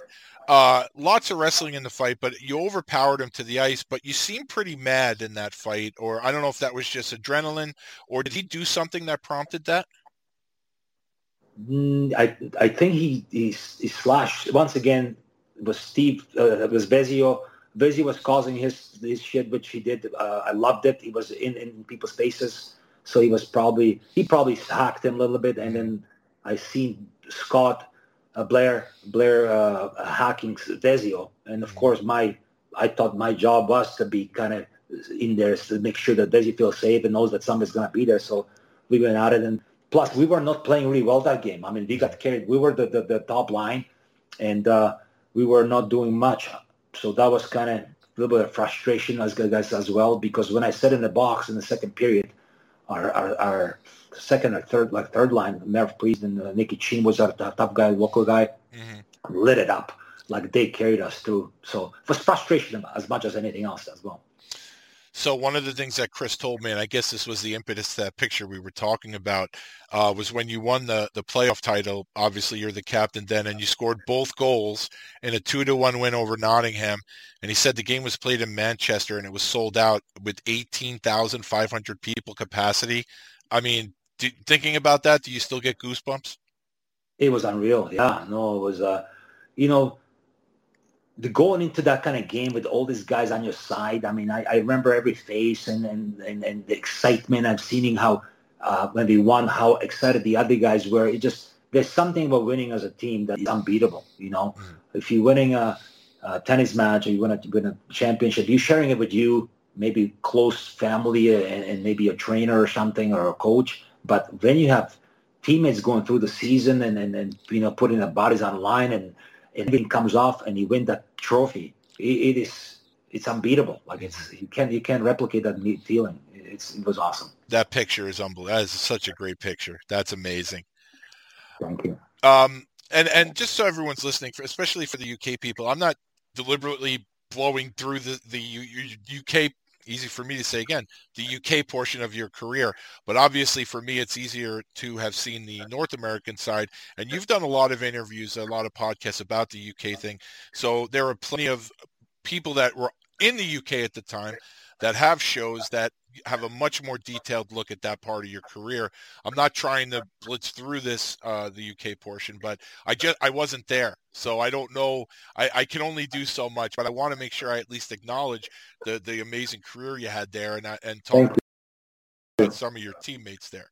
So, I don't want the fan, not fans of the show, I mean UK fans, to think I'm not giving it its just due. In 1999-2000, no more Mike McWilliam, two guys joined the team. Again, we're talking about characters. Unfortunately, one of them is no longer with us, recently passed away, Todd Gillingham, and Aaron Bowe. What do you remember about those two guys? Dude, both larger-than-life characters. Like, start with Gilly, God rest his soul. Gilly sit next to me in a dressing room, talking about a guy that made a career with the limited skating skills just through hard work and determination and his body on the line.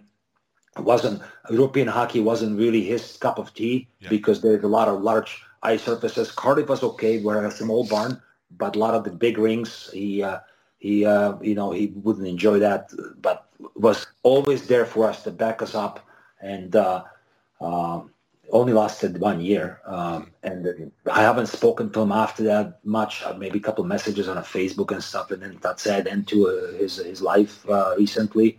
That's Gilly. And Aaron Bowe, very short spell in Cardiff. I tried to rein him in. I brought him actually to live with me, because I knew that this guy was a super talented guy, fun guy, but complete wild cannon. So I, as a captain, I said, dude, Bosey, come live with me. And even that didn't help. I mean, I couldn't keep reins on him, and eventually did something where team just had to part ways. So. And then your final year in Cardiff, were you responsible for bringing Mike Ware back? No, where is he signed in Cardiff before me? I went back to Manchester, and then team collapsed in Manchester. So I ended up back in Cardiff playing with my brother, where is he again, and being in a city that I love. So he signed there before me that last turn. So, I followed him in there after Manchester went through bankruptcy. And also in the 2000-2001 season, you played with a guy that anybody North American Fight fans know, Chuck Norris, Clayton Norris. He's one of those guys that seemed to have a really good career here in North America, and then finished up over there in the UK. Really tough guy. Actually, Chucky. I love Chucky, and I got my timeline confused. Yeah, so I'm past it. So Chucky came in, fitted in like a glove, and talking about gladiator. This guy also loved fighting. Mm-hmm. I mean, he was never gonna back out of any fights, and we had a tough team that year. Where is he? Chucky, Denny Chassé, McIntyre. Yeah, it was a you went down the line. It was tough. So Chucky, once again, only played with him for 1 year. Mm-hmm. Unbelievable teammate. I think successful in his life after as well. He's living in Calgary, in Alberta, somewhere, doing something with the native development and all that stuff, finance. So now, good. Did you think you were going to retire in Cardiff? Because I would have figured you'd be a lifer there, but then in 01-02, you find yourself in Manchester. There was an unfortunate situation. The team went bankrupt, and I did want to still play in the highest level. Mm-hmm. So I ended up signing really late with Manchester Storm, and moved up there to keep my ISL career going.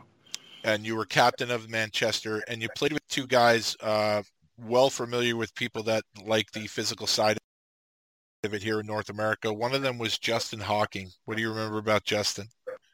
Justin, great guy.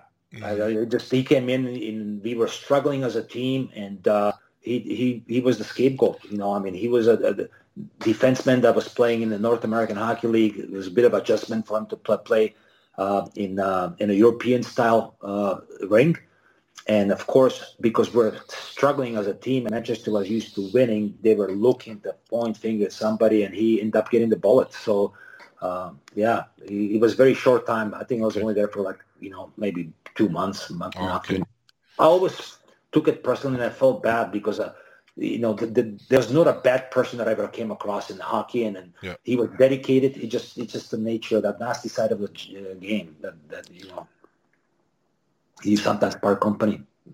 This is and the next guy I want to ask you about. This is one of the toughest players you ever played with. Didn't have the size of the Mikes. He's not as big as Mike Ware, not as big as Mike McWilliam.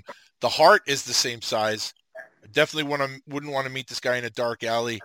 Paul Ferron, that guy's a killer. The genuine best pound per pound fighter I have met. We're best friends still till this day. He lives in Vancouver. Don't see him as much as I would like to, but what our families, he's got 4 kids now.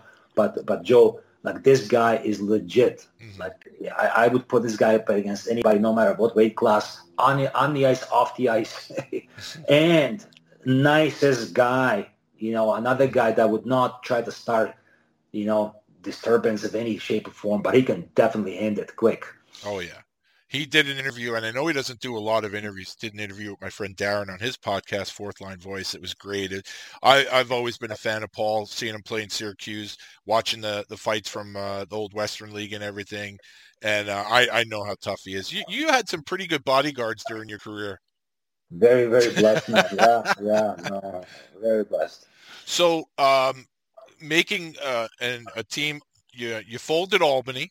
And now you're in Manchester. They go bankrupt. So another team that you send down the river there. They withdraw. So they go. So what happened? They went bankrupt too. Is that what happened? Which one's that? Manchester. Manchester went bankrupt. It just, the game, we weren't playing very well. So the fan support kind of died down. The arena was huge. Like, the arena is 18,000 seat arena. So the rent of the cover that cost was significant. Mm-hmm. The owner ran into some other business issues himself. So he didn't feel like feeding the lost cause, and he pulled the plug. So. And then did you guys get was there a dispersal draft, or you were basically all free agents, and that's how you ended up back in Cardiff? All free agents. So when that happened, one of the guys that played with Manchester I told him to sign in Cardiff, Russ Romanek, ex-NHL guy, and he came to get me right away. He goes, dude, we won, all the guys got together. Everybody took a bit of a pay cut to get me there. I felt bad, but they said, just please come down. Verzi was there, and Blair Scott was on the team, so I ended up playing with Scotty at that time. And I certainly took a pay cut. It was just we had a great group of guys. Mm-hmm. Yeah, so, your final year in Cardiff, I want to ask you about a player who played here again, American League, IHL, North America. I think he's actually a scout for the Islanders now. Is Dennis Maxwell? Maxie, yeah. What do you remember about him? Yeah, flamboyant, good skill, technical fighter, fast, you can throw in both hands, and a lot of skill. I mean, he scored, I think he was either second leading goal scorer or leading goal scorer. He, on top of fighting, he could provide a good time, ice time, and then he played power play. I had a lot of fun. I called him Zoolander. He's always very nice clothes, so that was Zoolander was my nickname for him. Wait, you called him Zoolander? You're Zoolander. I know, but I tried to shed that. So I was I passed the demon onto him. That was just me and him. I didn't call him that. It was me calling him that. So. Okay, and I know your time in Italy wasn't long, but obviously, as I said, it's the motherland. I'm curious, how did you end up going to Italy?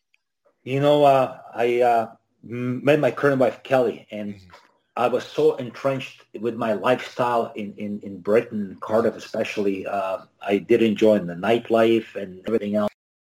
And Kelly and I met at the age where I was in late 30s, and so was she. And I knew if I had gone back to Cardiff, our relationship would not survive, because I was still wanted to go out with the boys every night and all that stuff. So Italy wasn't really something that was hockey-driven. Mm-hmm. And it ended up that way as well. As soon as I stepped away from the lifestyle that I really enjoyed, the city that I loved, I realized that the love for the game had expired. So I was, injury came in as well. I had a meniscus cartilage surgery, and NHL went on a strike, and I ended the career right there. Jason Chimera became available. I told the team, like, we're done.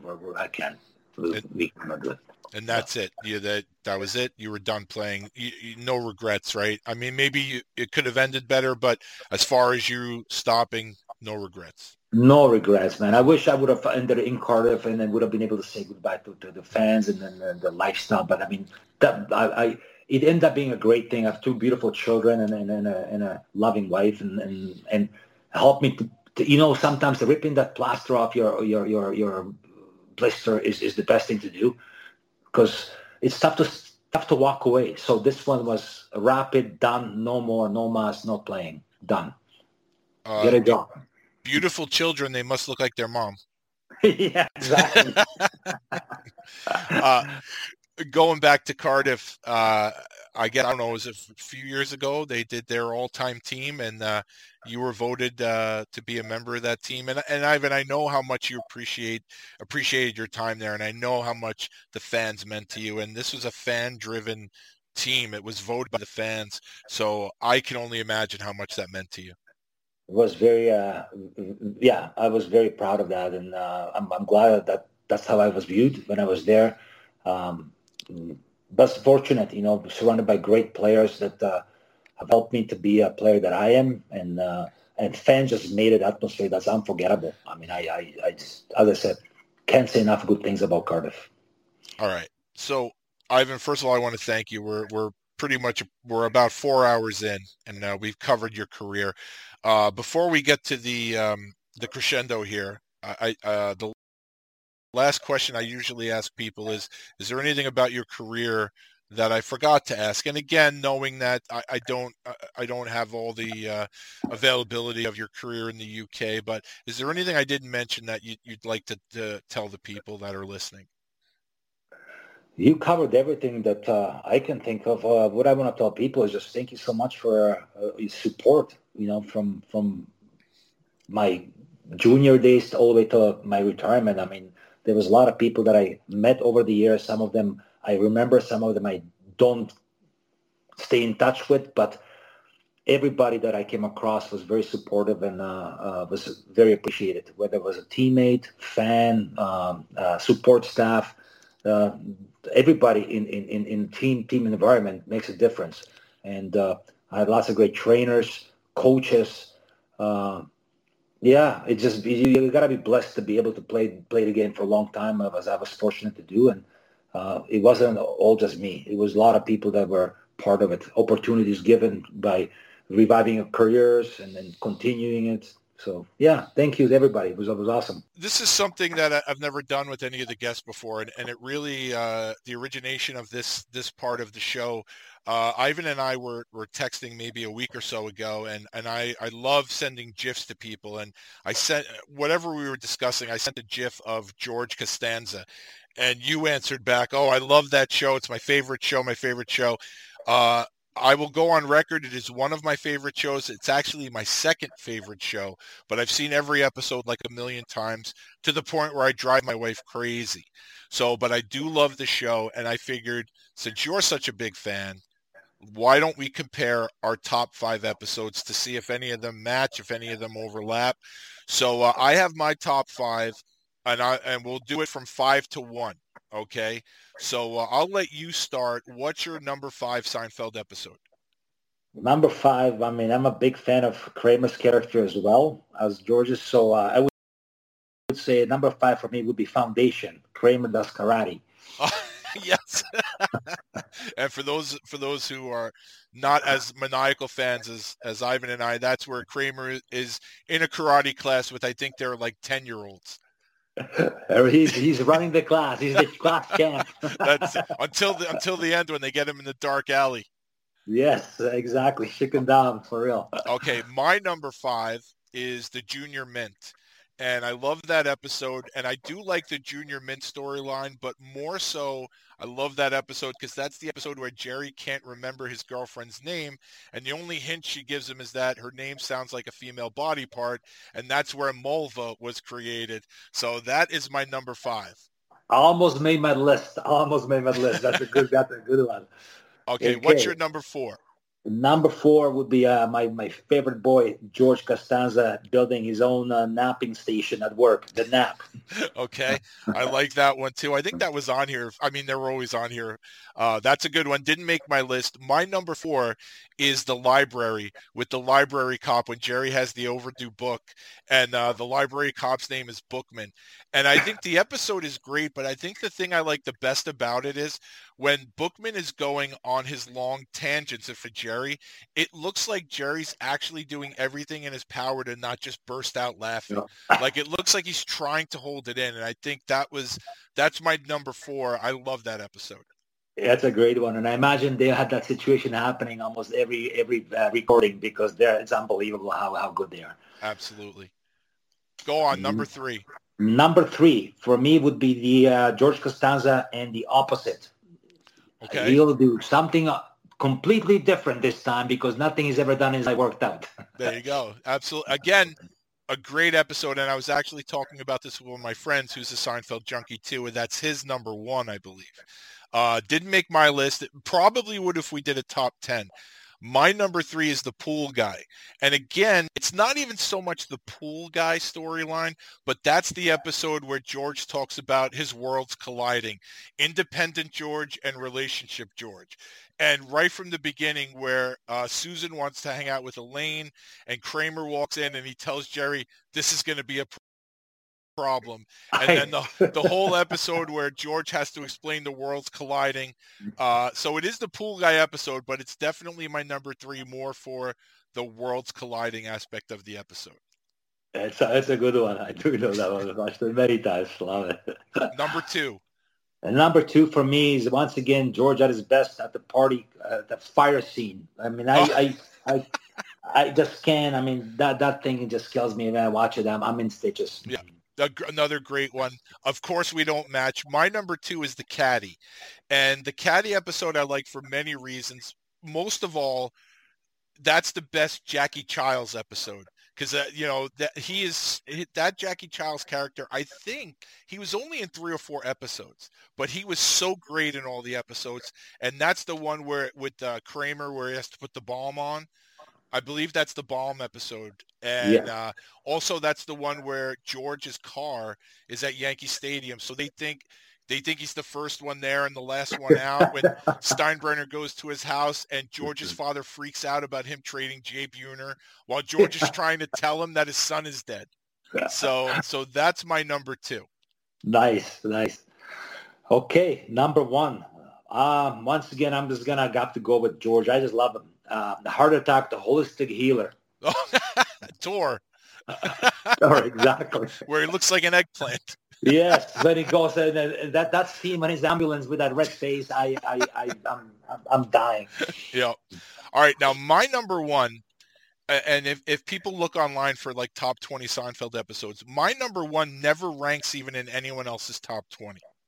But my number one is The English Patient, because I love the Mandelbaums. I think the Mandelbaums in that episode, that was the episode where you meet Izzy Mandelbaum. Then you meet his son, who is older than Jerry. And then you meet Izzy Mandelbaum's father in the hospital. And that's where you get the lines that were in later episodes. Oh, macho head games. And that's where Jerry puts them all in the hospital because they're trying to lift things. And just they're down in Florida with Kramer thinks that Jerry's bringing up the Cubans and they end up being Dominicans and they end up working at the Magic Pen. So that episode doesn't rank, I think, in anyone's top 20, but yet, and the English Patient part of it also makes me laugh with Elaine, how everyone loves it, but she can't stand it. So that is my number one Seinfeld episode. People think I'm crazy, but that's my number one. Underrated for sure. I love that one too. No, I could watch Seinfeld 24/7 for months, man. Like I do, I still do till this day. That's my go-to sleep and unwind go-to. Yeah. But I think it's the beauty of the show is that here are two big fans, you and I. We come up with our top 5 episodes, and we don't have a single match. No, and you know what? They could probably change. You ask me in a week or two, and I may have dig up another 5 that I love. So it's just great writing. You cannot change Ivan. This is recorded for forever. This is the Ivan Matulik Top five. Top five Seinfeld forever. It cannot be changed. I'm sticking by my episodes, man. That's it, then. I agree. Ivan, this is amazing. I got to be honest with you. You're someone who I admire a lot. Forget about the nose thing. I mean, that's a traumatic experience in and of itself. But I told you the whole story about you defecting at 18, because I put myself in that position and think about myself as an 18-year-old. And I think I was more responsible than a lot of my 18-year-old friends, but I was still a goofball. Like, here at 18, you're making a decision that'll change the rest of your life. And to me, your story is something I respect so much. And this was a lot of fun for me. And I really, really want to thank you for giving me the time. You're going to be late for work today because of this. But I just want to say thank you again. And I hope that the listeners enjoy this as much as I have having the chance to chat with you. Joel, thank you so much. As I said, honored to be on your show as a guest. I know your story very well, and we could open up another 5-hour conversation regarding that, man. Very proud to be your friend, call you my friend, and appreciate your time as well. So, Ivan, my plan is to meet you in person. What we're going to do, I'm going to have to come out to Vancouver, and then we're going to head to Dave Chizowski's place, because I don't know if you know, he doesn't post much on Instagram, but everything he posts is what he cooks. And the stuff he loves to cook, he looks like it's amazing. So I got to stop by your place, pick you up, and then we got to head to Chizowski's place for some food. Deal, man, deal. Culinary trip. We'll eat him out of his house.